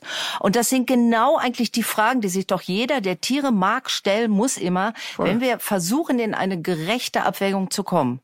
Genau, und jetzt fragen wir uns, der Affe im Tierversuch, kann es sein, dass er aufgrund seiner Intelligenz, weil er mehr erfasst als seine Maus, vielleicht sogar mehr die Chance hat, ein bisschen eine böse Situation zu überstehen, wo die Maus nur in der Situation hängt und immer denkt, Hilfe, Hilfe, Hilfe, ich will hier weg. Mehr kann ja so eine Maus wahrscheinlich nicht machen. Und ja, diese Hirnforschung an Affen ist so viel schlimmer als das, was sich der normale Mensch vorstellt. Und ich bin immer schockierter darüber, je mehr, ich habe also solche Anträge gelesen. Mhm. Da ist viel Böseres dahinter und das geht jetzt schon mal damit los. Ihr wisst ja alle, dass die diese angeschraubten Stöcke da im Kopf haben. Ja. Wisst ihr, wie lange die damit in diesem Stuhl fixiert werden? Die werden ja an dem Kopf mit der Stange oben fixiert. Manchmal sieht man das, ne? Wenn die Stange so festmachen, dann geht der Kopf so mit so rechts, links, so wie der Typ die Stange festmacht. Und die sind eisenhart fest. Wie lange dürfen diese Affen am Tag, am Stück in so einem Stuhl fest fixiert werden? Ich glaube, jetzt kommt eine schlimme Zahl. 6 Stunden. Wahnsinn. 6 Stunden, 3 Tage hintereinander. Und was sagen die Forscher dazu? Also das habe ich mal gelesen von einem, der sagt, das macht denen überhaupt nichts aus. Ich will 8 Stunden. Warum genehmigen die mir keine 8 Stunden? Man stelle sich mal vor, 8 Stunden so fixiert da zu sitzen. Dazu kommt, dass sie Drähte in den Augen haben, Drähte an den Ohren, Drähte von Seiten, die in die Augen gehen und ihre Ärmchen festgebunden werden. Außerdem haben sie immer Durst, weil sie kriegen nichts zu trinken. Sie kriegen nur in diesen Affenstühlen zu trinken. Ungefähr so, als wenn mein kompletter Flüssigkeitshaushalt am Tag 600 Milliliter, also 0,6 Liter inklusive aller Speisen wären. Damit sie so durstig sind, dass sie wenigstens für das Wasser in diese verdammten Stuhlfixierungen reingehen. Wahnsinn. Und dann sagen die Forscher noch, wenn man dann sagt, ja, da machen sie doch, geben sie dir noch wenigstens am Wochenende was zu trinken, so viel sie wollen. Dann sagen die Forscher, nein, habe ich gelesen. Es gab ja so ein Affenurteil. Und da sagt der Oberste, nein, das ist nicht schlimm für die Affen, wenn die durstig sind. Hä? Also für jeden, der durstig ist es schlimm. Es ist ein schlimmes Gefühl. Und da sagt er, ja, aber wir können ja auch nicht mehr Wasser geben, weil am Ende trinken die so viel Wasser auf einmal, dass die sich übergeben müssen. Mhm. So, also und eine total irre, groteske Welt, in der diese Tiere dauerhaft leben. Und das Schlimme ist, dass die Gerichte oft nicht kapieren, wenn sie Experten ranholen, holen genau die Leute, die Versuche machen und fragen sie, ob das in Ordnung ist. Und dann wundern wir Menschen uns, dass da so ein Tierarzt sagt, das ist in Ordnung. Mhm. Aber wo kommen die Tiere eigentlich her? Wo kriegt man so ein Äffchen her? Ja, das ist das Deutsche Primatenzentrum in Göttingen. Das ist so da der Big Global Player. Schau mal, was ich hier stehen habe. Steht das da? Deutsche Primatenzentrum Göttingen. So. Das wäre meine Frage gewesen, denn da war ich vor vielen Jahren mal eingeladen. Nein. Ja. Und warst du da? Ich war da. Und? Was war dein Eindruck? Ja, also ich will mal so sagen, das ist echt verrückt, wie sich manchmal der Kreis schließt. Das ist mindestens 15, eher länger Jahre her. Professor Kaup? Ich glaube, eine Frau Dr. Fichtel gab es da. Mhm. Ich war in einer WDR-Radiosendung. Da ging es um Verhalten, wie lernen Tiere und so weiter. Und wir waren da beide zu Gast und haben uns wahnsinnig gut verstanden in dem Gespräch und haben einen guten Draht zueinander gehabt. Und dann war irgendwie so der Wunsch, ich weiß nicht, wo an irgendeiner Uni einen Vortrag gehalten. Und sie hat gesagt, hey, als kleines Dankeschön, wenn du Lust hast, kannst du bei uns mal reingucken. Und dann kam ich da rein und ich war nur in den Außenanlagen. Und das war für mich deshalb so eindrucksvoll. Das war für mich erstmal wie so ein Zoogehege. Also für mich schon mal zum Kotzen. So, ne? Aber das fanden die schon komisch, dass ich es komisch fand. Also die waren irritiert darüber, dass ich so da reinkam und dachte, that's it. Und da waren unter anderem ehemalige Zirkusaffen. Das heißt, du sahst denen natürlich schon an, du kamst dahin und dann kamen so stereotype Bettelmuster. Das heißt, sobald ein Mensch rauskam, ging Grinsen los und Hand ausstrecken, also bettelten da um Nüsse, so was sie dann irgendwann mal gelernt hatten. Und dann fragst du da so nach, die kommen aus einer Beschlagnahmung. Also ich hatte das Gefühl, dass da schon sehr offen mit mir umgegangen wurde. Aber jetzt sage ich dir, was das für mich interessanter war. Da war eine Affengruppe. Und da war ein Forscher, ich hatte keine Ahnung, was so seine Aufgabe war, ne? Schrieb da immer. Und dann habe ich gefragt, warum dieser eine Affe, da waren, ich sag jetzt mal 12, 15 Affen, und dann habe ich gefragt, warum dieser eine Affe, und ich meine im Nachhinein, das waren Paviane, ich weiß aber nicht genau, warum dieser Affe immer diagonal durchs Gehege geht. Weil das so für mich so auffällig war. Und dieser Forscher oder Arzt sagte zu mir, welcher? Und dann habe ich gesagt, wie welcher? Da. Und dann sagt er, ich bin hier für die Lautäußerungen. Ja. Und dann habe ich gedacht, genau so, alter Schwede, du sitzt jeden Tag hier 8 Stunden, guckst da rein und du fragst mich jetzt, welcher Affe hier diagonal läuft. Ich bin seit 12 Minuten hier und absolut kein Experte, aber das ist wirklich auch, also der ist wirklich das Haus vom Nikolaus abgelaufen und zwar jedes Mal, ne? Immer links, rechts, wieder durch, links, rechts, wieder durch. Also stereotyper ging es gar nicht mehr. Mhm. Und frage also nach und er sagt, ja, ich bin für die Lautäußerung zuständig. Und das war wirklich ganz bedrückend für mich. Diese Ignoranz. Ich hatte keinen tiefen Einblick. Ich war vielleicht 3 Stunden dort. Und natürlich hat man mir die Außengehege gezeigt und wir haben ein bisschen, ich glaube, Makaken hatten die auch da. Das war interessant für mich. Aber es war, wie so oft, wenn ich in solche Situationen komme, ja sehr bedrückend. Und ich fand es wirklich, das ist das, was ich abgespeichert hat an diesem Tag, dass ich dachte, ich verstehe, wie ein Ethogramm entsteht und ich verstehe, wie versachlicht Dinge beobachtet werden sollen. Aber mal ganz ehrlich, du sitzt doch nicht 8 Stunden vor dem Affengehege und seit Jahren und raffst nicht, dass da einer verhaltensauffällig sich benimmt. Und das fand ich schon, wow. Also war für mich beklemmend, muss ich sagen. Total wichtig übrigens, in der Landwirtschaft läuft es genau so ab. Das heißt, da werden Beobachtungen, ich sag Pseudobeobachtungen, das ist Pseudowissenschaft für mich, ganz selektive Sachen rausgepickt, um am Ende zu irgendwelchen wissenschaftlichen Erkenntnissen zu kommen, die wir haben wollen, um irgendetwas begründen zu können. Ja, das ist ja bei den Schweinen...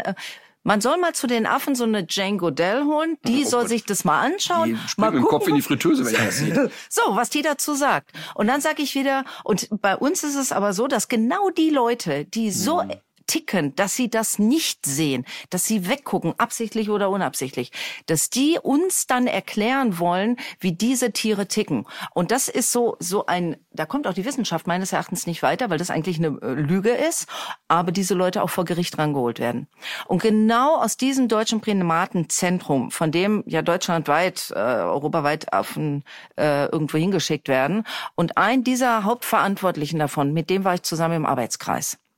Und ich weiß, dass wir darüber diskutiert haben, wie diese überlebenden Affen aus den Versuchen, ob man die nicht doch später dann eben weiter vermitteln kann. Ja, die sind 8 Jahre, 10 Jahre im Versuch und dann können sie ja noch 10, 20 Jahre leben. 8 Jahre? Ja. Alter Schwede. Ja, auf der anderen Seite, man kann ja wieder sparen, wenn man so einen Affe dann mehrfach benutzen kann, erspart das vielleicht einem anderen. Also ich sage das ein bisschen mit Ironie, weil lieber auf zwei das Leid verteilt. Aber worum es mir geht, diese Affen sind 10 Jahre alt und müssten jetzt eigentlich noch 10, 20 Jahre am Leben bleiben. Und wie vorhin gesagt, ohne vernünftigen Grund dürfen wir die eigentlich gar nicht töten. Und da sitzt dieser damalige Leiter von diesem, also Professor Kaup von dieser Affenabteilung da, und gibt uns zur Pause einen Tipp, als wir überlegten, kann man die in Zoos unterbringen, was brauchen die und so weiter. Und da sagt er, Patho, machste Patho, Leber-Niere, machste Patho. Also pathologische Untersuchung im Versuchsantrag ankreuzen, auch wenn man es gar nicht braucht, am besten vom Gehirn. Und da müssen am Ende des Versuchs diese Affen leider getötet werden. Oje, das wollte man zwar nicht, aber jetzt muss man sie leider töten, weil man will ja die Struktur untersuchen. Effekt ist, man hat unfassbare Gelder gespart, weil diese Affen nicht mehr weiter finanziert am Leben gelassen werden müssen. Und das gab mir dieser Professor Kaup aus dem Deutschen Primatenzentrum in dieser Runde von 12, 13 angeblich Tiere schützenden Tierärzten. Und die im Raum fanden das alle gut. So, ho. Und da hat mich so ein richtiges Entsetzen damals. Ich habe gedacht, wo bin ich hier? Ich war aber noch habe an weiteren Sitzungen auch später teilgenommen und habe dann ganz viel verstanden, was hier eigentlich schief läuft. Das sind die obersten Köpfe der Tierärzte, die den Tierschutz bei Versuchstieren vertreten. Ja, die wollen ja alle die Versuche. Die versuchen ja genau das zu verhindern, dass es teurer wird, aufwendiger wird, schön Status quo halten, weil die Tierärzte, die alle in diesem Arbeitskreis sind, alle selber im Tierversuchsbereich arbeiten und dadurch natürlich das alles so erhalten wollen. Und das heißt, wir haben ganz viel Lüge. Und dass man da sitzt und sagt, ich habe nicht gesehen, dass der Affe da hin und her läuft. Ja, wie engstirnig verblendet muss man sein. Und deshalb sage ich das immer mit diesen wissenschaftlichen Erkenntnissen. Vorsicht. Keine Studie, die du nicht selbst gefälscht hast, traue ihr nicht. Und das kommt da ganz viel leider vor. Ja, da bin ich natürlich schon auch ein bisschen vorsichtig, weil das, also wenn man jetzt grundsätzlich die Wissenschaft hinterfragt, dann das würde mir auf jeden Fall zu weit gehen. Ne? Immer da, wo es unlogisch wird, wo man sich denkt, komisch, das Ergebnis hätte ich anders erwartet. Aber wie kommt es dazu? Das ist ja so. Ich meine, da, wo nicht sauber gearbeitet wird und wo es solche wirklich Verstöße gibt. Das gibt es ja überall. Es gibt es natürlich auch in der Wissenschaft. Nur, wogegen ich mich so ein bisschen sperre ist, und da sind wir uns, glaube ich, auch eigentlich einig. Das heißt ja nicht, zu pauschalisieren. Absolut richtig. Und deswegen, und ich glaube auch, da haben wir uns vielleicht am Anfang auch so ein bisschen missverstanden. Ja. Es gibt natürlich wissenschaftliche Erkenntnisse, die auf Tierversuchen aufbauen. Aber man muss gucken, ob es wirklich in dem Umfang passiert, wie es oft behauptet wird, und vor allem, ob das Vorgehen richtig ist. Und deswegen ist mein Fokus, genau, deswegen ist mein Fokus das Vorgehen. Ja, völlig richtig. Warum lasse ich mich immer so ablenken? Also, ja, es ist, also weißt du, was nämlich hier gerade passiert? Und jetzt gar nicht passiert, aber ganz zu Anfang passiert ist, dass du schon so gewöhnt bist und so wie ich bei manchen Themen schon latent mürbe bist, dass du sehr schnell so einzelne Punkte hast, die dich sofort aus der Hose sprengen lassen. Und das ist direkt zu Anfang passiert, ist aber auch völlig in Ordnung. Ich will noch mal einen ganz kurzen Schlenker. Okay, mit den Affen, totaler Irrsinn. Und auch so dieses Stilmittel zu benutzen. Das Tier hat so einen Durst, dass es deshalb in diesen Stuhl klettert, weil das ja im Grunde... Das hat man übrigens tatsächlich im Zweiten Weltkrieg mit Hunden gemacht. Dass man also Hunde, die mit an die Front sollten und so weiter. Es gibt viele Berichte darüber. Und ich habe auch mit 2 Zeitzeugen tatsächlich geredet, die also im Zweiten Weltkrieg Hunde hatten. Und die hatten eine Trinkflasche mit einem winzig kleinen Loch, wo Tropfen für Tropfen. Und er sagt, ich musste mich keine Sekunde darum kümmern, ob der Hund bei mir ist, weil er permanent an meiner Hosentasche an diesen Trinksack geleckt hat. Und das muss man sich einfach mal auf der Zunge zergehen lassen. Und natürlich Krieg, Extremsituation, alles gut und schön. Aber überhaupt die Geisthaltung zu sagen, ich lasse also so ein existenzielles Bedürfnis wie Durst zu, damit ein Tier das erträgt, ist Wahnsinn. Und nochmal ganz kurz. Ich sage, das ist geringgradiges Leiden. Das kommt ja dazu. Die sagen, das ist geringgradig. Ja.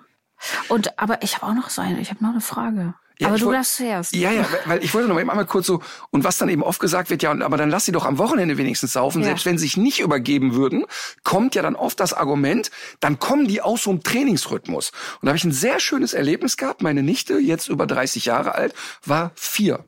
Und wir waren im Duisburger Zoo, damals Delfinarium, größte Delfinarium, und alle rannten dahin, mich eingeschlossen. Und da war so ein Trainer mit so Krüllelöckchen, der seit 100 Jahren da war. Und dann war ich mit Maike da und die war 4, maximal 5. Und dann geht man ja vorher da rein und die Delfinchen schwimmen da schon so ein bisschen rum und die Kinder warten alle mal auf den Popcorn. Und dann sagt Maike zu mir, ist denen langweilig? Nein. Und dann sage ich ja, bestimmt, aber wir könnten doch da ein Spiel anzetteln. Und dann sagt sie, da hätten sie so ganz viel Spielzeug. Und da war, wo das Publikum saß, war so eine Barriere, war aber nur so eine kleine Kette. Und da konnte man dann durch und da waren die ganzen Delfinspielzeuge. Ich sage immer, Maike, das ist eine super Idee. Nimmst du mal so 2 Bälle, schmeißt du rein. Pass mal auf, was da los war in dem Delfinarium, war sensationell. Innerhalb von 3 Minuten alle Kinder hinterher. Und alles, was man nur werfen konnte, lag in diesem Becken. Und die Delfine kamen und schossen alles kreuz und quer und schnappten. Maike stand am Beckenrand und warf immer einem Delfin den Ball zu, der wieder zurück. Da war eine Anarchie, die kannst du dir nicht vorstellen. Der ganze Spokus dauerte höchstens 3-4 Minuten. Da kam der Delfintrainer rein und da war da richtig Achterbahn. Und dann wurde erklärt, warum das schlimmes Leid für die Tiere ist, wenn sie ein freies Spiel haben und so weiter. Und da musst du wirklich kein Delfinexperte sein. Und Klein Martin saß da und das ist über 25 Jahre und dachte, erzähl du mir einen von. Klar ist das für den doof, weil die versuchen ja Sozialkontakt klein zu halten und das ist für Delfine wirklich Punishment hoch 10, also einen Sozialkontakt zu unterbinden und so weiter.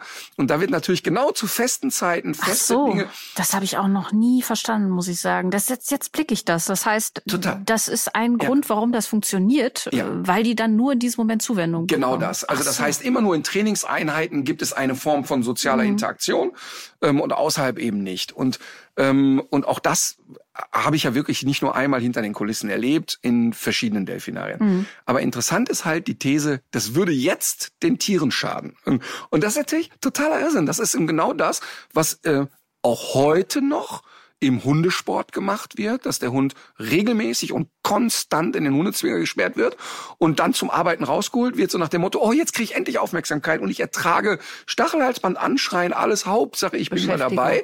Genau. Und das ist Tierquälerei, Ausrufezeichen, da gibt's gar keine 2 Meinungen. Ja, aber ich stelle mir diese Situation jetzt nochmal vor. Man sitzt da in diesem Gremium und man ist eigentlich dafür da, so einen Antrag daraufhin zu prüfen, ob man dort den Tieren gerecht wird. Und dann merkt man plötzlich, dass man ja gar nicht auf derselben Seite ist sozusagen.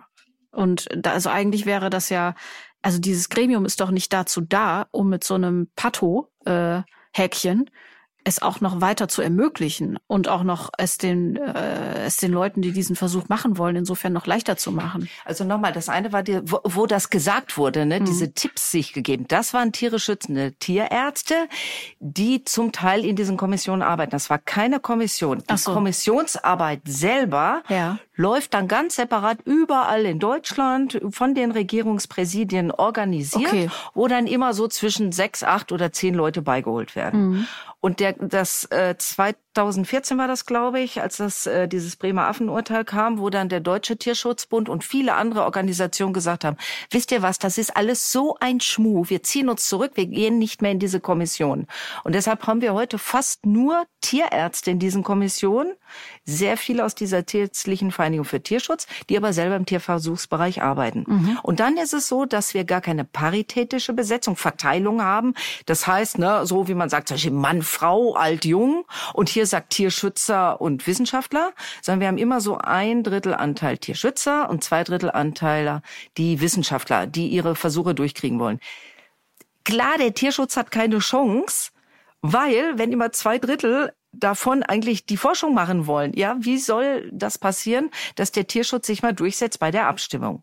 Das ist schon das eine Problem. Und aber die bestimmen ja dann nicht über ihre eigenen Anträge, aber doch. Und jetzt kommt folgendes Problem. Die eigenen nicht, aber ich fand die jetzt nicht besonders sympathisch, diese Herren für die Wissenschaft. Das waren so richtige Bollerköpfe, wie ich das erlebt habe. Ich bin auch jedes Mal beleidigt worden, wenn ich da gesessen habe, so dass sich der eine immer in jeder Sitzung 2-mal bei mir entschuldigen musste. Ich habe aber nie jemand beleidigt. Ich sage immer nur relativ hart, was so Sache ist. Und auf jeden Fall, verdammt, wo war ich gerade? Wer sind die eigenen Anträge? Ach so, genau. Ja. So, und dann liegt da so ein Antrag und dann sagt der eine, ja, soll ich jetzt schon rausgehen? Können wir den Antrag nachher machen, weil dann bleibe ich auch draußen. War sein Antrag. Und die sind ja auch per Du, die kennen sich, die trinken zusammen Kaffee, die da sitzen, ja, in so einer Kommission. So, dann ging der raus, da wurde noch, ob er die Tür zumachen muss oder nicht. Und dann habe ich da gesessen, habe ich gesagt, obwohl ich den Typ nicht besonders gut leiden kann, ich kann doch jetzt nicht gegen seinen Antrag hier stimmen. Ich kenne den Mann, das ist seine Arbeit, das ist sein Leben. Das waren 5 Jahre Forschungsantrag, die er gestellt hat. Ich habe mich enthalten. Mhm. Und ich habe mehrfach gesagt, ich bin so befangen, ich kann das nicht neutral beurteilen. Jetzt war ich die von allen am weitesten außen vor war mit dem Typen. Die anderen sind viel enger. Das heißt, selbst wenn es nicht der eigene Antrag, sondern der vom Kumpel ist. Das ist dann auch schwer, das stimmt. Natürlich sind die befangen. Ja. Natürlich lehnen die das nicht ab, egal was ist. Übrigens sage ich jetzt noch gerade, genau bei diesem blöden Antrag war es nämlich, glaube ich, so, da ging es um 12 Versuchsreihen. Und da habe ich irgendwann mal gefragt, sagen Sie mal, wie kommen Sie eigentlich auf diese 12? Weil die hatten so Zellhaufen da im Kühlschrank übrig, überspitzt gesagt. Und er sagte, ja, wir haben halt diese 12 Dinger da übrig gehabt. Und dann sage ich, und wenn das jetzt 5 gewesen wären, ja, dann hätten wir 5 beantragt. Sag ich, und wenn es 50 gewesen wären, ja, dann hätten wir 50 beantragt. Da sage ich, Moment, das hat ja überhaupt gar keinen wissenschaftlichen Hintergrund, wie wir kommen, sondern es ist einfach übrig gebliebenes aus vorhergehenden. Ja, das ist aber so, kann doch Wissenschaft nicht arbeiten. Ja, und dann sind die sofort pikiert. Also das heißt, der Fokus liegt auf, wie können wir quasi wirtschaftlich das glatt ziehen. Ne? Also das heißt, es wird dann oft wirtschaftliche Interessen spielen eine Rolle. Wie kann man effizient sozusagen das Tier nutzen, nenne ich es mal. Es wird sich nicht die Mühe gemacht, was ist mit den Tieren, die nicht benutzt werden, wie sind die Haltungsbedingungen, das ist so ein Kernthema. Ich will noch mal einmal kurz einmal kurz den Schlenker machen zu Hunden und Katzen. Also Mäuse habe ich verstanden, Krebs, Affen, Gehirnforschung. Wozu Hunde und Katzen? Und was sind so die üblichen Versuche? Also was ist da die Forschungsidee? Ganz viel ist Fütterung, Fütterungsversuche. Da denkt man sich, ah ja, die kriegen Leckerchen zu essen. Guck mal hinterher einfach da, wie der Kot da rauskommt. Naja, es ist halt so, dass die sehr oft mit Zwangsmethoden eingetrichtert kriegen. Was zum Beispiel mit kleinen Stahlröhrchen, mit so Sonden ist, bei Mäuse und Ratten, ist damit so Schläuchen bei Hunden und Katzen. So wie ein Stopfgans, oder wie stelle ich mir das vor? Ja, so ungefähr, genau. Und dann kriegen die das halt immer zwangsweise rein. Warum? Das ist so ein Riesenaufwand. Also ja, stimmt. Man wundert sich manchmal, was da technisch geleistet werden muss, was gar nicht, wie ich sagte, ne, so Bauchspeicheldrüse bei der Maus abtrennen. Nicht einfach. Aber einfach, weil das so eklig ist, dass die das nicht schlucken würden. Und weil man die genau definierte Menge zu einem bestimmten Zeitabstand irgendwo reingeben muss. Vielleicht auch mehrfach am Tag. Aber darf ich kurz fragen, ist es dann, wer hat denn ein Interesse daran? Ist das Futtermittelindustrie? Naja, das kommt jetzt immer auf den Einzelnen an. Die Futtermittelindustrie, das können aber auch Arzneimitteltests sein oder so etwas. Um es zu verstehen. Ich habe noch so ein schönes Beispiel gleich. Ja, aber pass auf, um es zu verstehen. Wenn wir jetzt mit Fresco entwickeln wir gerade ein Trockenfutter, ne? Mhm. Und jetzt fangen wir erstmal an, wir machen eine Rezeptur und dann werden ein paar Brocken gemacht und dann gehe ich hin und dann suche ich mir 300 bis 500 Kunden. Was für uns ja wirklich völlig einfach ist. Und dann machen wir mal eine Fütterungsempfehlung und dann kriegen die einen Fragebogen mit und dann dürfen die mal ausfüllen, hat der das gern gefressen, wie war der Köttel und hast du nicht gesehen? Und ich will ja wissen, hat er nicht angerührt, findet er einfach richtig doof, frisst er nicht. Also das wäre doch einfach. Also ich muss doch als Futtermittelindustrie ist ein bisschen anders. Also die reine, also jetzt nur so, das sind ja alles Sachen, die man kennt, ja, die schon vorher getestet, die dann zusammengemischt werden und so. Mhm. Das ist weniger das Problem. Die werden auch mit Sicherheit nicht mit Zwangsmaßnahmen eingegeben. Ja, deshalb. Da muss man immer dann in den einzelnen Versuch reinschauen, was jetzt dabei ist, ne? Warum die dann auch vielleicht kotzen oder wie das Ganze hinter die Darmflora vielleicht beeinflusst. So, apropos Darmflora, wenn man mal bei den Versuchen einfach nur mal Abstriche machen würde und sich mal die Zusammensetzung anschauen würde, ich erzähle zähle das übrigens seit 25 Jahren, nach jeder Antibiotikagabe bitte einmal Darmflora-Wiederaufbau mit entsprechenden Präparaten. Es ist eigentlich so einfach. Ich frage mich, was wollen wir da noch groß dran forschen? Nehmt einfach was Gesundes, anstatt da tausendfach immer noch in die Tiefe gehen zu wollen. Aber gut, die wollen das machen. Was machen sie? Töten die grausam, Durchfälle provozieren, Entzündungen im Darm und so was. Da kriege ich schon wieder das Grauen, wenn ich dran denke. Und jetzt bei diesen Hunden und Katzen. Wenn die das eingeben, ich hatte neulich eine Katze aus dem Tierversuch und die sind wirklich, glaube ich, sehr unbeliebt im Tierversuch. Ein kleines, grad 2-Kilo-Kätzchen, 5 Jahre alt. Und die Frau hat das genommen. Ich wusste vorher gar nicht, dass die Katzen auch rausgegeben wurden. War Zufall. So eine liebe Katze habe ich noch nie gehabt. Und die war total abgemagert. Und irgendwann, die Röntgenaufnahme sah so absurd aus. Und ich mache diese Katze auf. Und die Frau sagt, die kommt nur aus dem Fütterungsversuch. Nur aus dem Fütterungsversuch. Ich mach die auf, ich habe sowas noch nie gesehen. Der Magen war mit Schichten von altem Eiter außen, immer Eiterschicht auf Eiterschicht auf Eiterschicht, ich kann es gar nicht sagen, zugepresst. Der ganze Bauchraum war voll mit alten Eitergeweberesten. Und der Magen war völlig desolat. Da war die Hälfte dieser Magenwand so aufgelöstes, totes Zeug. Ich habe so etwas nie davor und danach gesehen. Und dieses Tier stammt aus dem Fütterungsversuch. Ich konnte es nur einschläfern. Und ich glaube, dass das Problem mit diesen zwangsweisen Eingaben, wir sehen das ja normalerweise gar nicht. Da geht das schon los, dass das für die Tiere ein Riesenproblem ist. Und das findet man in keiner Beurteilung von dem Versuch. Da gehen die kaum drauf an. Die sagen, ja mein Gott, so einen kleinen weichen Schlauch mal da rein. Und die Tiere leiden und die leiden. Aber es ist schon so, dass ganz klar kommuniziert wird, dass ein Hund oder eine Katze in Deutschland in einem Tierlabor im Prinzip zwangsernährt wird. Zum Beispiel. Das würde das Labor auch nicht abstreiten. Das ist jetzt nicht, das müssen wir beweisen, sondern das ist einfach so. Das steht so im Forschungsantrag? Aber der Forschungsantrag darf ja nie rausgegeben werden. Also das darf ja nie in die Öffentlichkeit. Und alle haben total Angst, aber wenn ich was sage. Aber drin steht's. Im Forschungsantrag steht's. Da steht genau drin, wie das Ding durchgeführt wird. Mhm. Und da steht daneben drin, 3-mal am Tag die Sonde. Ich habe aber eine Sache nicht verstanden. Aber warum bei so einer Nummer, Entschuldigung. Stopp nochmal, nicht normales Hundefutter, ne? Das habe ich verstanden. Gut, das habe ich verstanden. Das habe ich total verstanden. Gut. Also das jetzt nicht, was weiß ich, welcher Hersteller sagt, pump mal rein, habe ich jetzt verstanden. Ja. Aber Entschuldigung mal eben, wir sind doch irgendwie in so einer Zeit, wo man auch als Betreiber eines solchen Dinges immer im Kopf haben muss, ich versuche eine gewisse Transparenz hinzukriegen, um zu sagen, schau mal, das machen wir. Aber doch nicht im Tierversuch. Ja, aber pass auf, aber guck mal, wenn doch in den Anträgen wirklich formuliert wird, also bitte, wir möchten jetzt gerne hier einen Antrag stellen, dass wir einer Katze einen Plastikschlauch in den Hals stopfen, um da Futter reinzukriegen. Das muss ja irgendjemand runterschreiben. Das heißt, es gibt so ein Dokument. Ja. Und das steht ja anders drin. Da steht drin, das Tier kriegt die Pampe so und so zusammengesetzt und die wird 3-mal täglich gegeben über 4 Wochen. Und da steht irgendwo Applikation per Sonde.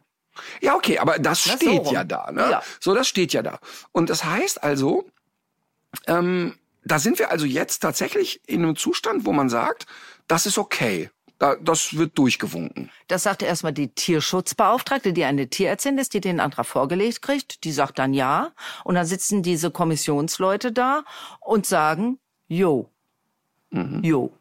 gibt ja auch Hunde, die dann rausgegeben werden, die aus Fütterungsversuchen stammen, die das dann nicht bekommen haben. Ne? Also nochmal, sonst werde ich hinterher gelüncht dafür. Der normale Fütterungsversuch läuft so nicht. Aber es gibt die eben mit diesen Sonden und das sieht man immer wieder. Mhm. Und das ist eben, und das muss dann mit bei der ethischen Abwägung von der Kommission berücksichtigt werden. Wie groß ist das Leiden? Mhm. Und da kann ich erfahrungsgemäß sagen, wird vom Tisch gewischt. Ich weiß, wir hatten irgendwo einen Antrag, da war 48-mal Sondengabe, ich glaube bei der Ratte. Und wie gesagt, das sind Metallstäbe, die reinkriegen. Sehr viel unangenehmer als so ein weicher. Und das war für diese Kommissionsmitglieder nichts. Okay, also Hund und Katze, nichts. Schlauch rein. Was sind denn noch so übliche Versuche? Aber ich habe noch eine Frage, was diese Toxizitätsgeschichten betrifft. Wir sind ja so aktuell, weil gestern lief ja im NDR das Leiden der Laborhunde. Richtig. Ja. Und da gab's ja zum Beispiel auch Berichte über so Giftigkeitsgeschichten. Ja. Also dass man den Hunden so lange einen bestimmten Stoff zuführt, bis man die toxische Dosis erreicht hat. Das sind diese LD50-Tests auch, ne, wo man immer die sind schon eigentlich lange im Verruf und ganz viele Leute sagen... Erklärt die mal bitte, ja, genau. Einen LD50-Test. Ja. Also ein Tier bekommt oder eine Tiergruppe bekommt so lange von einem fraglichen Präparat das Zeug zu in immer gesteigerten Dosen. Aber ganz genau, ich habe in diesem Bereich nie gearbeitet, deshalb kenne ich es nur aus Erzählungen, bis die Hälfte dieser Gruppe, also 50%, tot sind. Es gibt noch LD90 und LD10-Tests, also nur 10 oder 90% tot. Steht LD aber für das, Lebensdauer oder was? Letale Dosis. Okay. Lethal Dosis. Okay. Und da wird dann eben geguckt, wann sind die Hälfte tot und wann ungefähr die Hälfte noch am Leben. Mhm. Und schon lange sind diese grausamen Tests, ja, also die liegen da, die haben Bauchschmerzen ohne Ende, die kotzen Blut raus. Was ist denn der Hintergrund? Für was macht man das denn? Weil wir reden ja auch ein Stück weit darüber, also sag ich mal, wir sind jetzt uns einig, ich glaube, für Kosmetikprodukte ist in Deutschland verboten inzwischen. Sowieso europaweit. Okay, machen wir ein Häkchen hinter, super. Ja.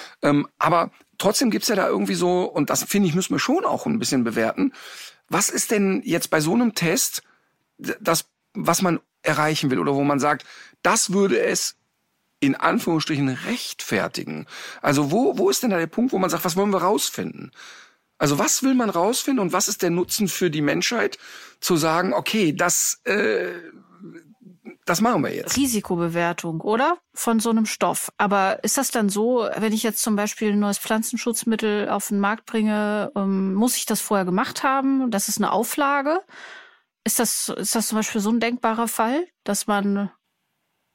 Mit Sicherheit, wobei nicht mein Spezialgebiet, ne? Kann ich jetzt nicht, aber natürlich jede neue Substanz, die auf den Markt gebracht wird, die irgendwie giftig wirkt, wird natürlich getestet. Wie im Detail jetzt bei so einem Pflanzenschutzmittel kann ich gar nicht genau sagen. Aber klar, man will einfach feststellen, wo ist da so eine gefährliche Dosierung und dann kommt man wieder in den Bereich, dass zum Beispiel Ratten manche Sachen in einer wahnsinnigen Überdosierung vertragen. Eine Ratte einschläfern ist sowas von schwierig. Ich brauche bei einer Ratte teilweise allein für die Narkose ungefähr die Dosis wie für einen 30-Kilo-Hund, bis die überhaupt nur schlafen. So, das heißt, da ist wieder diese Übertragbarkeitsproblematik, ne? Wenn ich jetzt weiß, okay, da stirbt 1000 Milligramm auf einen Liter, dann sterben die Hälfte dieser Hunde, die Hälfte der Ratten.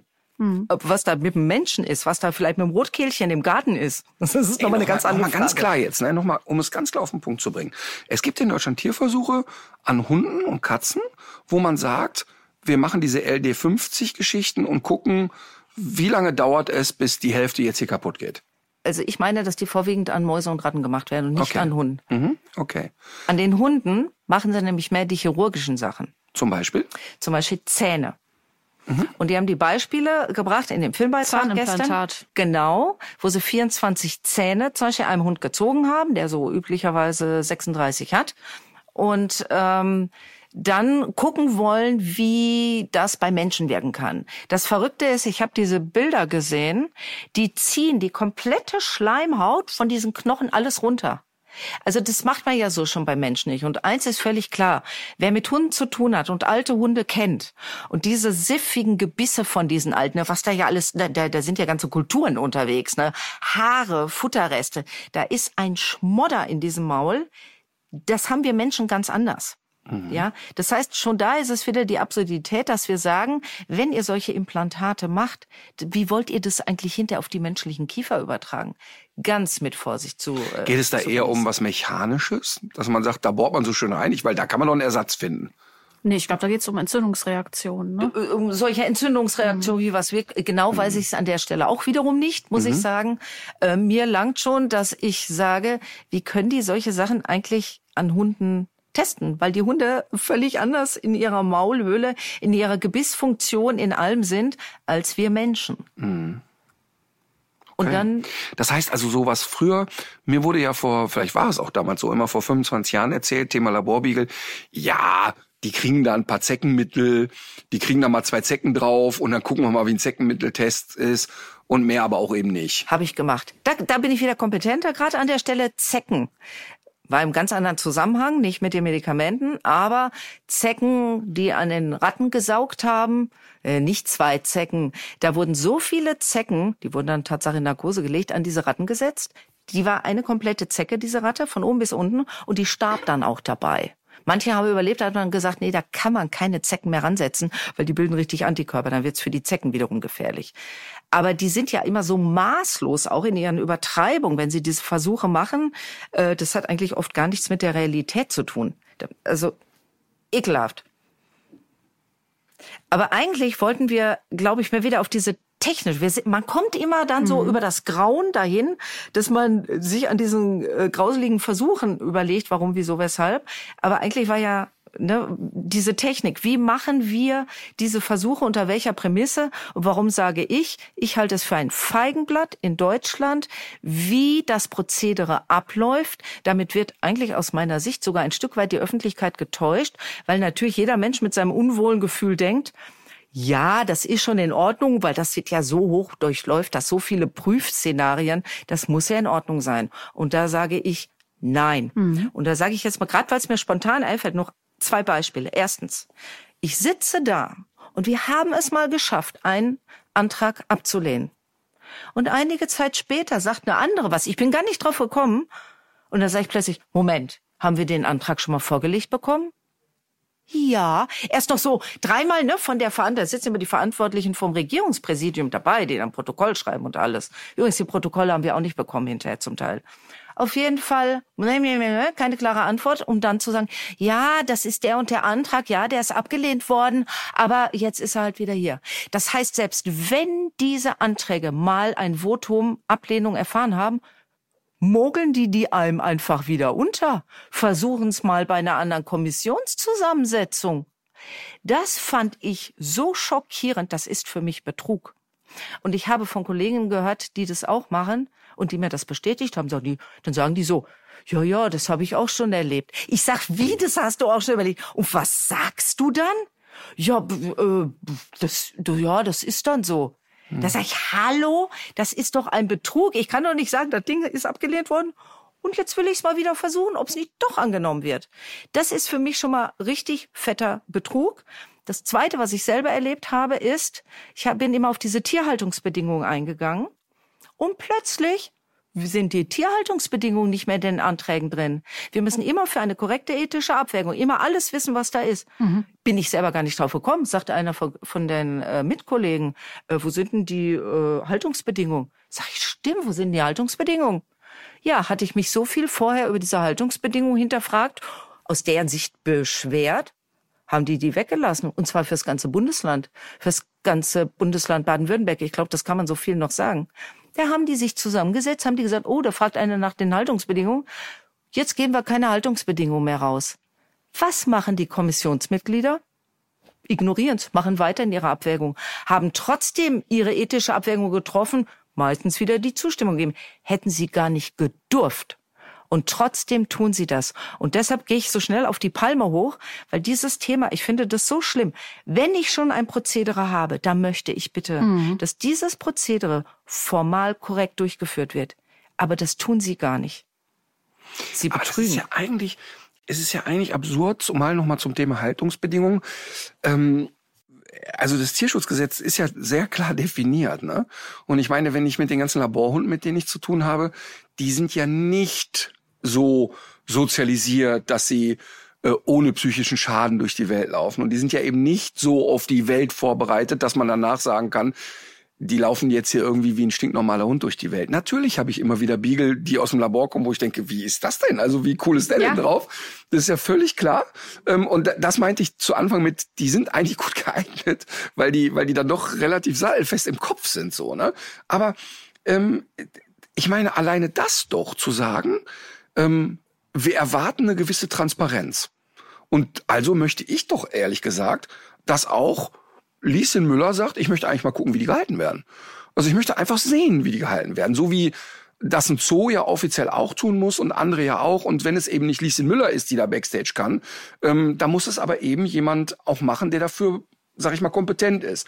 Und ich meine, ganz ehrlich, wir haben im Zoo gedreht und wir haben hinter den Kulissen gedreht und danach gehst du nicht da weg und sagst, boah, jetzt hast du aber ein viel besseres Bild vom Zoo. Das ist zum Kotzen einfach, was da passiert. Und deshalb finde ich das ganz, ganz spannend, dass das so nonchalant so weggelächelt wird.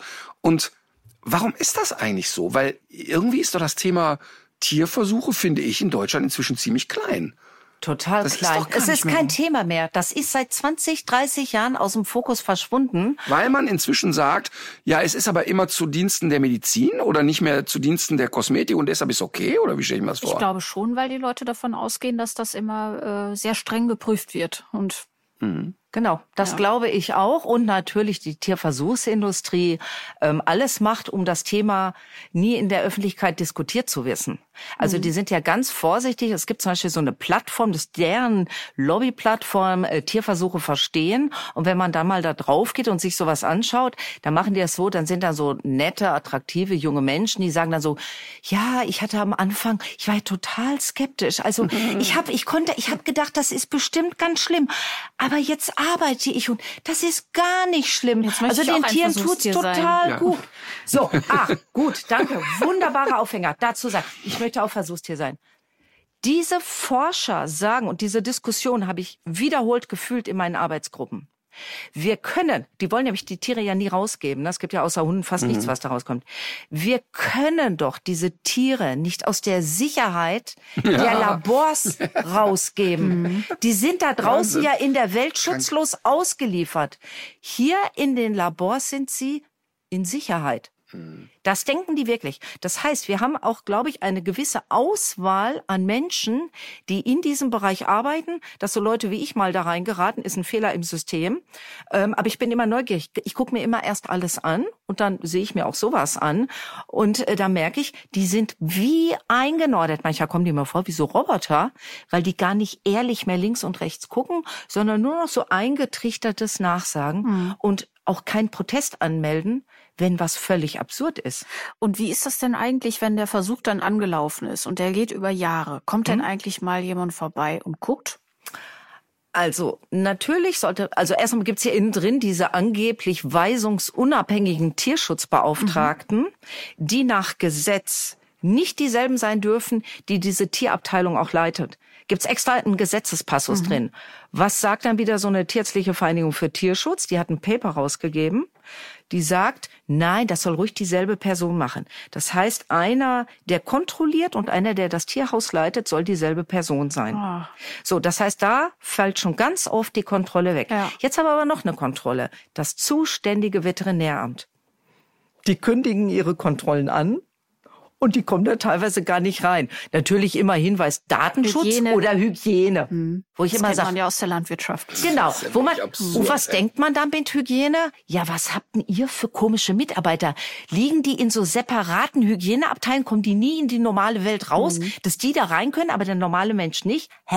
Was ist denn das für ein Unsinn? So ein Anzug kann sich jeder anziehen. Und die Hände waschen, jeder kann sich duschen, in die Sauna gehen, wird sauber gemacht und geht mit einem sauberen Anzug da rein. Das heißt, das Thema Hygiene ist absolute Ausrede und vorgeschoben. So. Absurd eigentlich.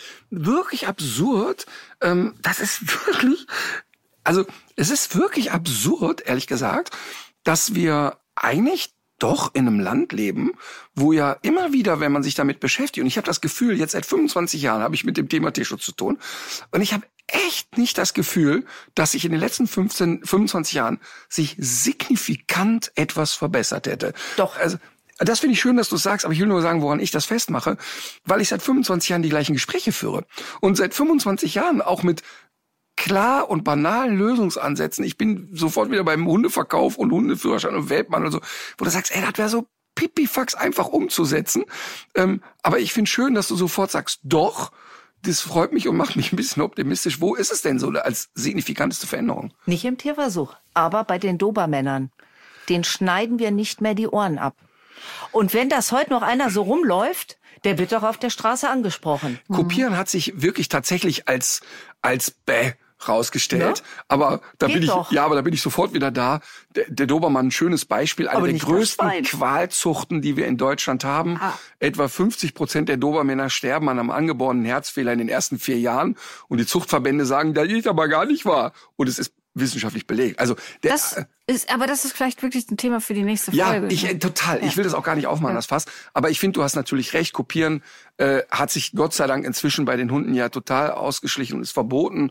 Aber nicht im Tierversuch. Wir haben praktisch keine Verbesserung. Und darauf wolltest du natürlich hinaus. Im Tierversuch würde ich auch sagen, weil das Thema so aus dem Fokus war, kaum Verbesserung. Kaum. Also die passen schon auf, dass die Mäuse sich vielleicht nicht mehr gegenseitig... Als ich das noch gemacht habe, das war in den 90ern, da haben sich die Mäuse gegenseitig aufgefressen, weil die gar kein Futter hatten. Ne? Da lagen dann so 3, 4 Tote bei 20 Stück drin, dann nochmal ein Kopf oder nur mal ein Hinterteil.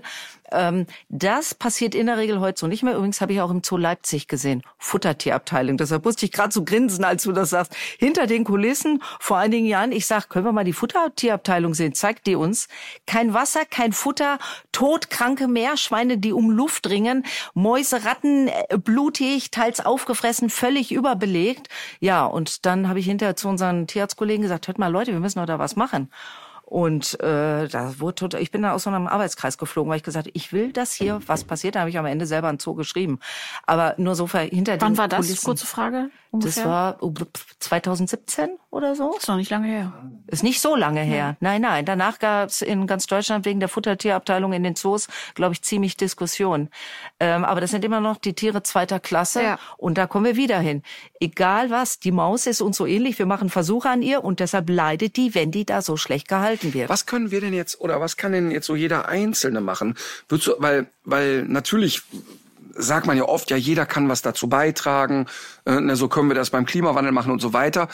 Wobei ich da inzwischen ja denke, hey, die großen Stellschrauben muss mal einer drehen. Ja, das ist, glaube ich, Konsens, dass wir das nicht alleine wuppen können. Genau, ne? Also die großen Stellschrauben muss mal einer drehen. Aber trotzdem kann man ja vielleicht so ein Bewusstsein schärfen und sagen, was kann ich denn jetzt sozusagen als kleiner Martin, der so durch die Welt geht, machen? Was kann ich denn dazu beitragen? Normal habe ich ja echt Fantasien und Ideen in allen Bereichen, ne? Nur beim Thema Tierversuch. Das wird so geheim gehandhabt, dass mir dazu nur einfällt, macht mal einen Termin bei eurem Vorortpolitiker. Die haben alle Sprechstunden, geht mal hin. Sprecht überhaupt mal mit denen. Noch nicht mal unbedingt mit den Grünen. Wobei wir haben gestern gesehen in dem Beitrag, auch mit den Grünen, weil nicht mal die trauen sich an das Thema ran. Und zweitens, schreibt doch mal in den Bundestag, dass ihr das Thema behandelt wissen wollt. Dass ihr nicht wollt, dass die Tiere so gequält werden. Und fragt mal, was ist denn da los? Können wir noch mal verlinken. Es gibt so eine tolle Seite, Abgeordnetenwatch. Da kann man nämlich auch immer den jeweils Zuständigen aus dem eigenen Bundesland, da findet man sofort die E-Mail-Adresse. Das Landwirtschaftsministerium. Und eins ist klar, im Landwirtschaftsministerium, die haben so viel Mist, im wahrsten Sinne des Wortes, mit dem die sich rumplagen müssen. Der Bereich Tierversuche, der hat da praktisch keine Rolle. Ich weiß es, weil ich das schon öfter angesprochen habe und wir in der Novelle des Tierschutzgesetzes, die ja aktuell immer noch von der FDP blockiert wird, dieses Thema Tierversuche praktisch außen vor ist. Weil jeder Angst vor diesen Professoren hat, die da stehen und einem von oben herab fertig machen und sagen, du kleine Wurst, du hast doch sowieso keine Ahnung von dem Thema. Ja? Ich glaube, dass wir noch nie ein derart frustrierendes Ende eines Themas hatten, weil bisher haben wir immer irgendwie gesagt, irgendwas können wir doch machen. Und ja, aber ich glaube schon, dass es erstens gut ist, dass wir es nochmal... das ja sowieso. Ja, und zweitens, dass man wirklich die Leute nochmal dazu anstachelt und mobilisiert, sich zu beklagen an der Stelle, wo sie es dann eben können und vielleicht auch Organisationen zu unterstützen, die das Thema eben nicht aus den Augen verlieren. Also das sind ja auch noch Ärzte gegen Tierversuche. Darf ich sowas einschmeißen? Immer. Ich bin da nicht Mitglied. Nee, selbst wenn du da wärst, wäre auch okay. Gut, ja. Ja, aber es ist eigentlich... Aber Ärzte gegen Tierversuche können wir verlinken auch. Es ist ganz unkompliziert. Ja, und ich finde, also ich finde es aber trotzdem immer gut, wenn man, also bei der ganzen Sache, ja, wenn man wirklich nochmal guckt, dass man differenziert bleibt bei der ganzen Geschichte, ne? Also ich finde diese neuen Entwicklungen super spannend. Die Leber auf dem Chip, wie gesagt, das sind Errungenschaften, super spannend. Ich finde aber die Frage, die sich anschließt, ist, ich selber würde jetzt zum Beispiel ganz persönlich gar nicht sagen, dass wir als Menschen einen Anspruch haben darauf, Tiere zu opfern, um für uns bessere Produkte erst recht nicht zu entwickeln oder auch Therapien. Was anderes ist es, aber man muss, glaube ich, doch anerkennen, dass es in manchen Bereichen Therapien gibt für wirklich schwere Krankheiten, die so entstanden sind. Und die muss man aber und das finde ich wichtig, und das muss man eben genau, und da sind wir uns, glaube ich, alle einig, abwägen. Ja. Und zu sagen, Also, so wenn das kommt, also es wird jetzt zum 100.000. Mal geforscht, dass man nach einer Antibiotikumtherapie etwas macht, um eine Darmflora wieder anzuregen. Ja. Ey, ganz ehrlich, da haben wir jetzt genug erforscht. Da wissen wir alle, das ist ein schönes Beispiel gewesen, wo du sagst, das Dünnpfiff, jeder Tierarzt wird das Gleiche sagen, wissen wir, machen wir, genauso wird's getan. Mhm. Oder auch bei Produkten. Also ich finde, das ist auch so der Wahnsinn. Und ich finde nur, man muss da ehrlich sein. Aber es ist ja auch eine philosophische Frage, ob man diesen Weg überhaupt... seinen Hund opfern würde. Ich sag immer, überlegt mal, den nehmen euren kleinen, süßen Schnuffi vom Sofa runter, stecken den ins Labor, machen die Versuche nur mittelgradig belasten und töten ihn. Ja. Und dafür, dass ihr vielleicht noch ein Schmerzmittel habt. Genau, aber da muss man dazu sagen... Und dann ist die Frage, ist es noch ein Schmerzmittel oder ist es vielleicht eine Möglichkeit, einen tödlichen Hirntumor zu bekämpfen oder so? Ja, so leicht geht das nicht. Genau. Das ist schon klar, aber das ist ja im Grunde... grundsätzliche Frage. Das ist genau das Dilemma, auf das es hinausläuft. Genau, das heißt, die große Frage oben drüber ist ja immer, und das habe ich ja in Gesprächen oft genug erlebt, schau mal, dein Kind bekommt Krebs und stirbt. Und jetzt haben wir doch aber die Möglichkeit, in der Krebsforschung das alles zu verbessern. Bist du wirklich dagegen oder nicht? Und so läuft's nicht. Ja. So läuft die Forschung nämlich nicht. Und genau deshalb muss man sagen, nein, Leute, diese Frage ist schon unmoralisch fast, weil genau so läuft die Forschung nicht. Aber genau so ist ja das Damoklesschwert, was da über uns allen schwebt, nämlich zu sagen, willst du ernsthaft mit mir eine Mäusediskussion führen, wenn wir doch hinten raus Leid von Kindern ersparen oder so? Ich finde, das Mindeste, was man erwarten kann, ist doch wirklich, dass wenn ein Versuch dann stattfindet oder stattfinden soll, dass das dann vernünftig geprüft und durchgezogen wird und dass nicht einmal das stattfindet. Das dürfte wirklich den wenigsten Leuten, glaube ich, so bekannt sein. Es ist tatsächlich ein Never-Ending Story. Wir könnten wahrscheinlich 8 Folgen... Aber ich nur noch ein einziges Ding. Du darfst Dinge immer noch alles sagen. Weil ich habe letztes Jahr eine Anzeige geschickt an die Uni Berlin. Und zwar noch ein Beispiel für die Absurdität, wie die ticken. Die erzählen, es gibt eine summa cum laude multi-ausgezeichnete Doktorarbeit, die jetzt im Moment deutschlandweit angewendet wird. Es ist egal, ob ich eine Maus einmal oder 6-mal in eine Gasnarkose lege, die Leiden bleiben gleich. Und da habe ich mich gemeldet, als das vorgetragen wurde auf einer Veranstaltung, habe ich gesagt, Moment, also das ist ja mathematisch schon unlogisch, was Sie sagen. Und aber sie bestanden da drauf. Ich sage ja, ab wann ist es denn nicht mehr geringgradiges Leiden? Ab wann ist denn mehr? Ab 10-mal in Narkose legen. Ich weiß, wie die Tiere reagieren, wenn die in eine Gasnarkose kommen. Kennt man übrigens bei den Schweinen in der Landwirtschaft aus, wenn die in diese Isofluoran-Dinger da reingestopft werden. Die haben totales Brennen, die haben Lebenspanik. Ja, das ist Panik. Und dann sagten die, nein, das ist völlig egal. Gut, 10-mal haben wir nicht untersucht, aber 1 oder 6-mal in Narkose ist für die Maus gleich. Und dann habe ich mir die Doktorarbeit angeschaut und stelle fest, der Moment, wo die Maus aus ihrer Gruppe rausgenommen wird, bis zu dem Moment, wo die Maus schläft, den haben die gar nicht untersucht. Den haben die ausgeblendet. Und dann habe ich das an die zuständige Uni in Berlin geschickt. Und dann war die Antwort, das ist die Freiheit der Wissenschaft und desjenigen, der das macht. Es war eben für ihn nicht von Interesse. Dass aber genau das Leiden übrigens ist, nämlich die Angst, diese Todesangst, wenn die keine Luft kriegen, wenn die merken, ihnen wird schwindelig und so weiter, dass man das dabei nicht untersucht. So nochmal funktioniert Wissenschaft. Es ist wie der Affe, der im Dreieck läuft, diagonal, und der Wissenschaftler sagt zu mir, ich achte nur auf die Geräusche. So, genau. Und das ist das nämlich wieder. Und deutschlandweit wird im Moment sagen, das ist egal, wir können die so und so oft in Narkose legen, da macht ihr nämlich dauernd diese Röntgenaufnahmen oder MRT, CT-Aufnahmen von diesen wachsenden Tumoren. Und das sind lauter kleine Leidensbausteine, die dazu führen, dass diese Tiere eben doch alle hochgradig leiden. Mhm. Und als allerletztes Beispiel nur noch, weil wir haben ja unendlich viel Zeit hier. Die sagen gerne Blutentnahme. Wollen Sie jetzt so eine Blutentnahme? So, Mensch, müssen auch mal Blut entnehmen. Wie ist es für die Maus vergleichbar mit dem Menschen, wenn dem Blut abgenommen wird? Es ist, als wäre ein Mensch in einem Kerker, da kommen plötzlich riesige Gestalten rein, packen ihn, schmeißen ihn auf den Boden, verbiegen ihm die Gelenke und rammen ihn ein Rohr in den Körper. Und dann sagen diese Menschen, die es beurteilen sollen, das ist vergleichbar, das ist das Gleiche. Und da sage ich nein. Und diese ganzen Lügereien und diese ganzen Schönredereien im Tierversuch, die sind für mich das Hauptproblem. Noch nicht mal unbedingt vielleicht, ob der eine Versuch gerechtfertigt ist oder nicht. Und solange wir über diese Art des Leidens nicht reden, was von uns vertuscht wird, So lange ist das sowieso. Da müssen wir neu drüber reden und diese Formalien dazu und da muss was passieren. Das ist eigentlich ein schönes Beispiel, weil man arbeitet ja in der Humanpsychotherapie zum Beispiel bei Angstpatienten mit einer Reizüberflutung.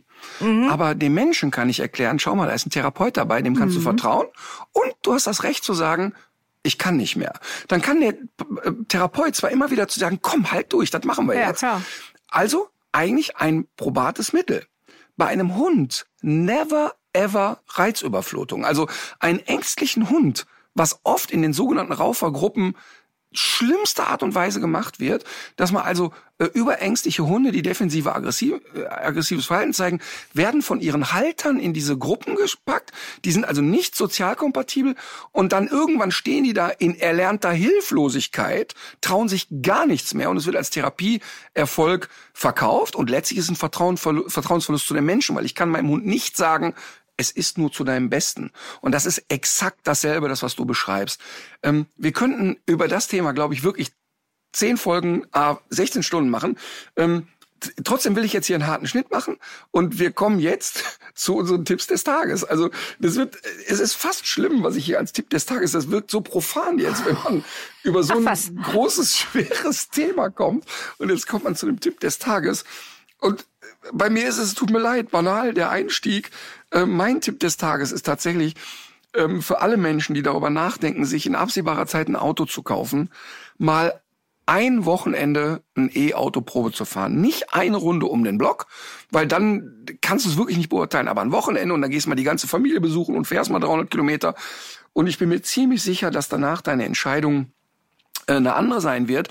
Also deshalb, wenn man die Möglichkeit hat, mal 2, 3, 4, 5 Tage so ein Auto testen und dann nochmal bei der Anschaffung eines nächsten Fahrzeuges drüber nachzudenken. Also mein Tipp, mehrere Tage Probe fahren mit dem E-Auto. Und ich muss ja auch einen Tipp, ne? Ja. Mein Tipp lautet... Sie stellt ein Marzipanschwein auf den Tisch. Genau, ist mein Mitbringsel heute hier. Super einfallsreich. Aber was ist ganz wichtig daran? Der Bio-Aufkleber. Ich sage... Leute, mein Tipp, immer wenn ihr könnt, kauft Bio. Nicht für euch und nicht für eure Hunde, sondern für die Welt. Weil das rettet das Rotkehlchen im Garten, weil Bio bedeutet weniger Einsatz von Pestiziden, bringt weniger um. Und deshalb Bio ist nicht für euch selbst, Bio ist für die Welt. Am vergangenen Samstag lief ja unsere Folge Tier im Helden über den Hunhof. Übrigens... Quotensieger will ich mal ganz kurz an der Stelle so. Das war doch der Samstag. Das war doch der Samstag davor, das ist ja in Darmstadt. Ja, beide.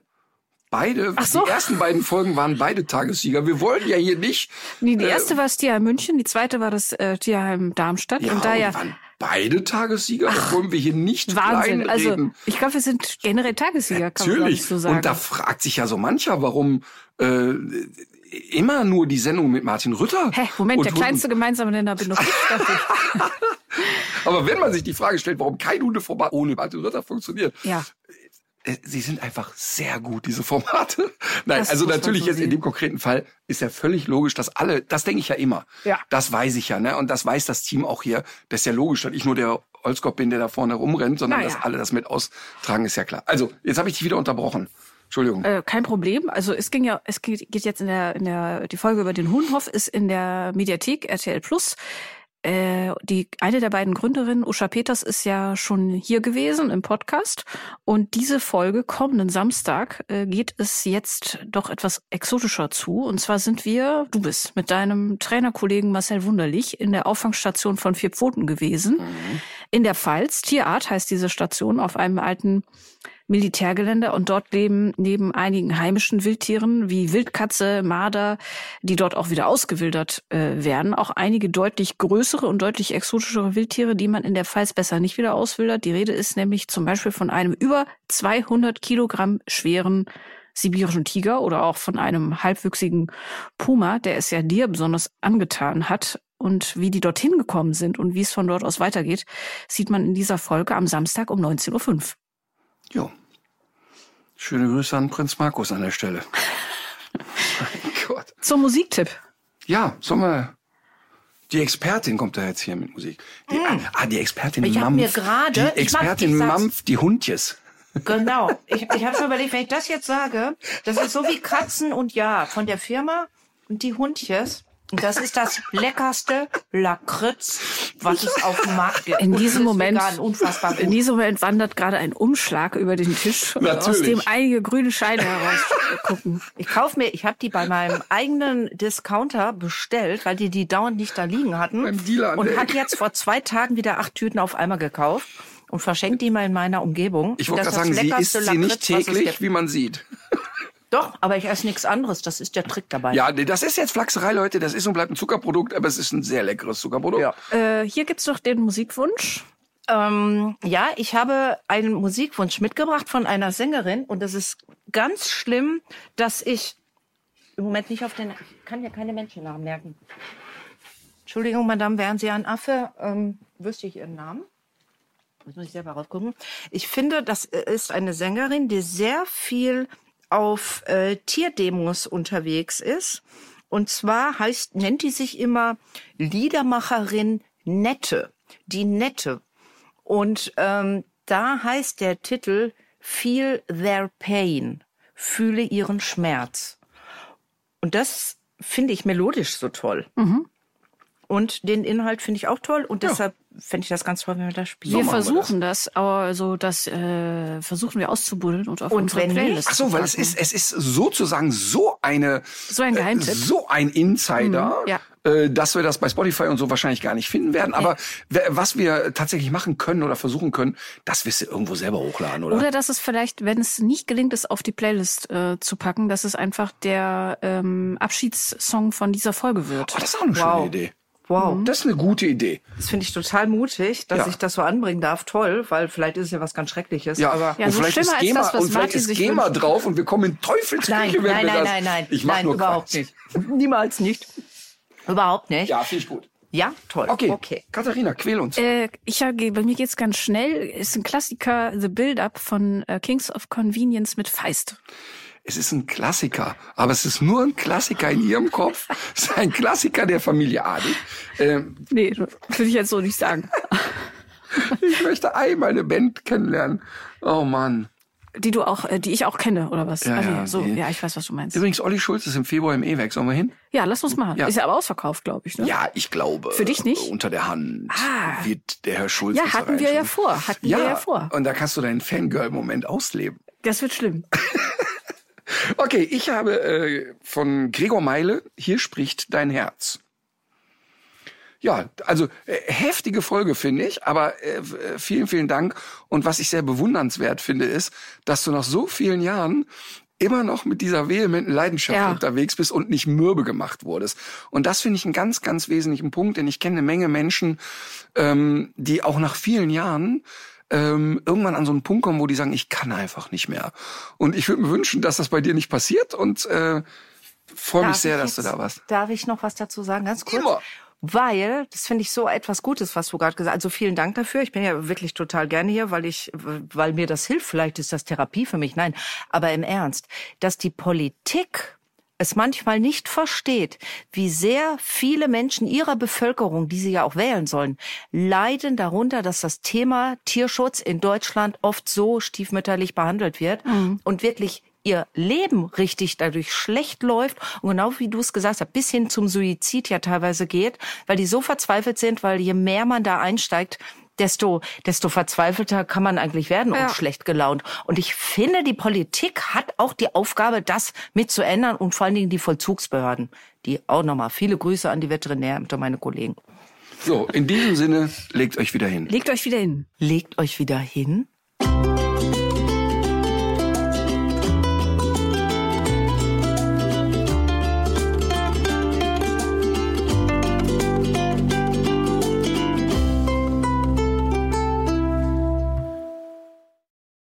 Dieser Podcast ist eine Produktion der Audio Alliance.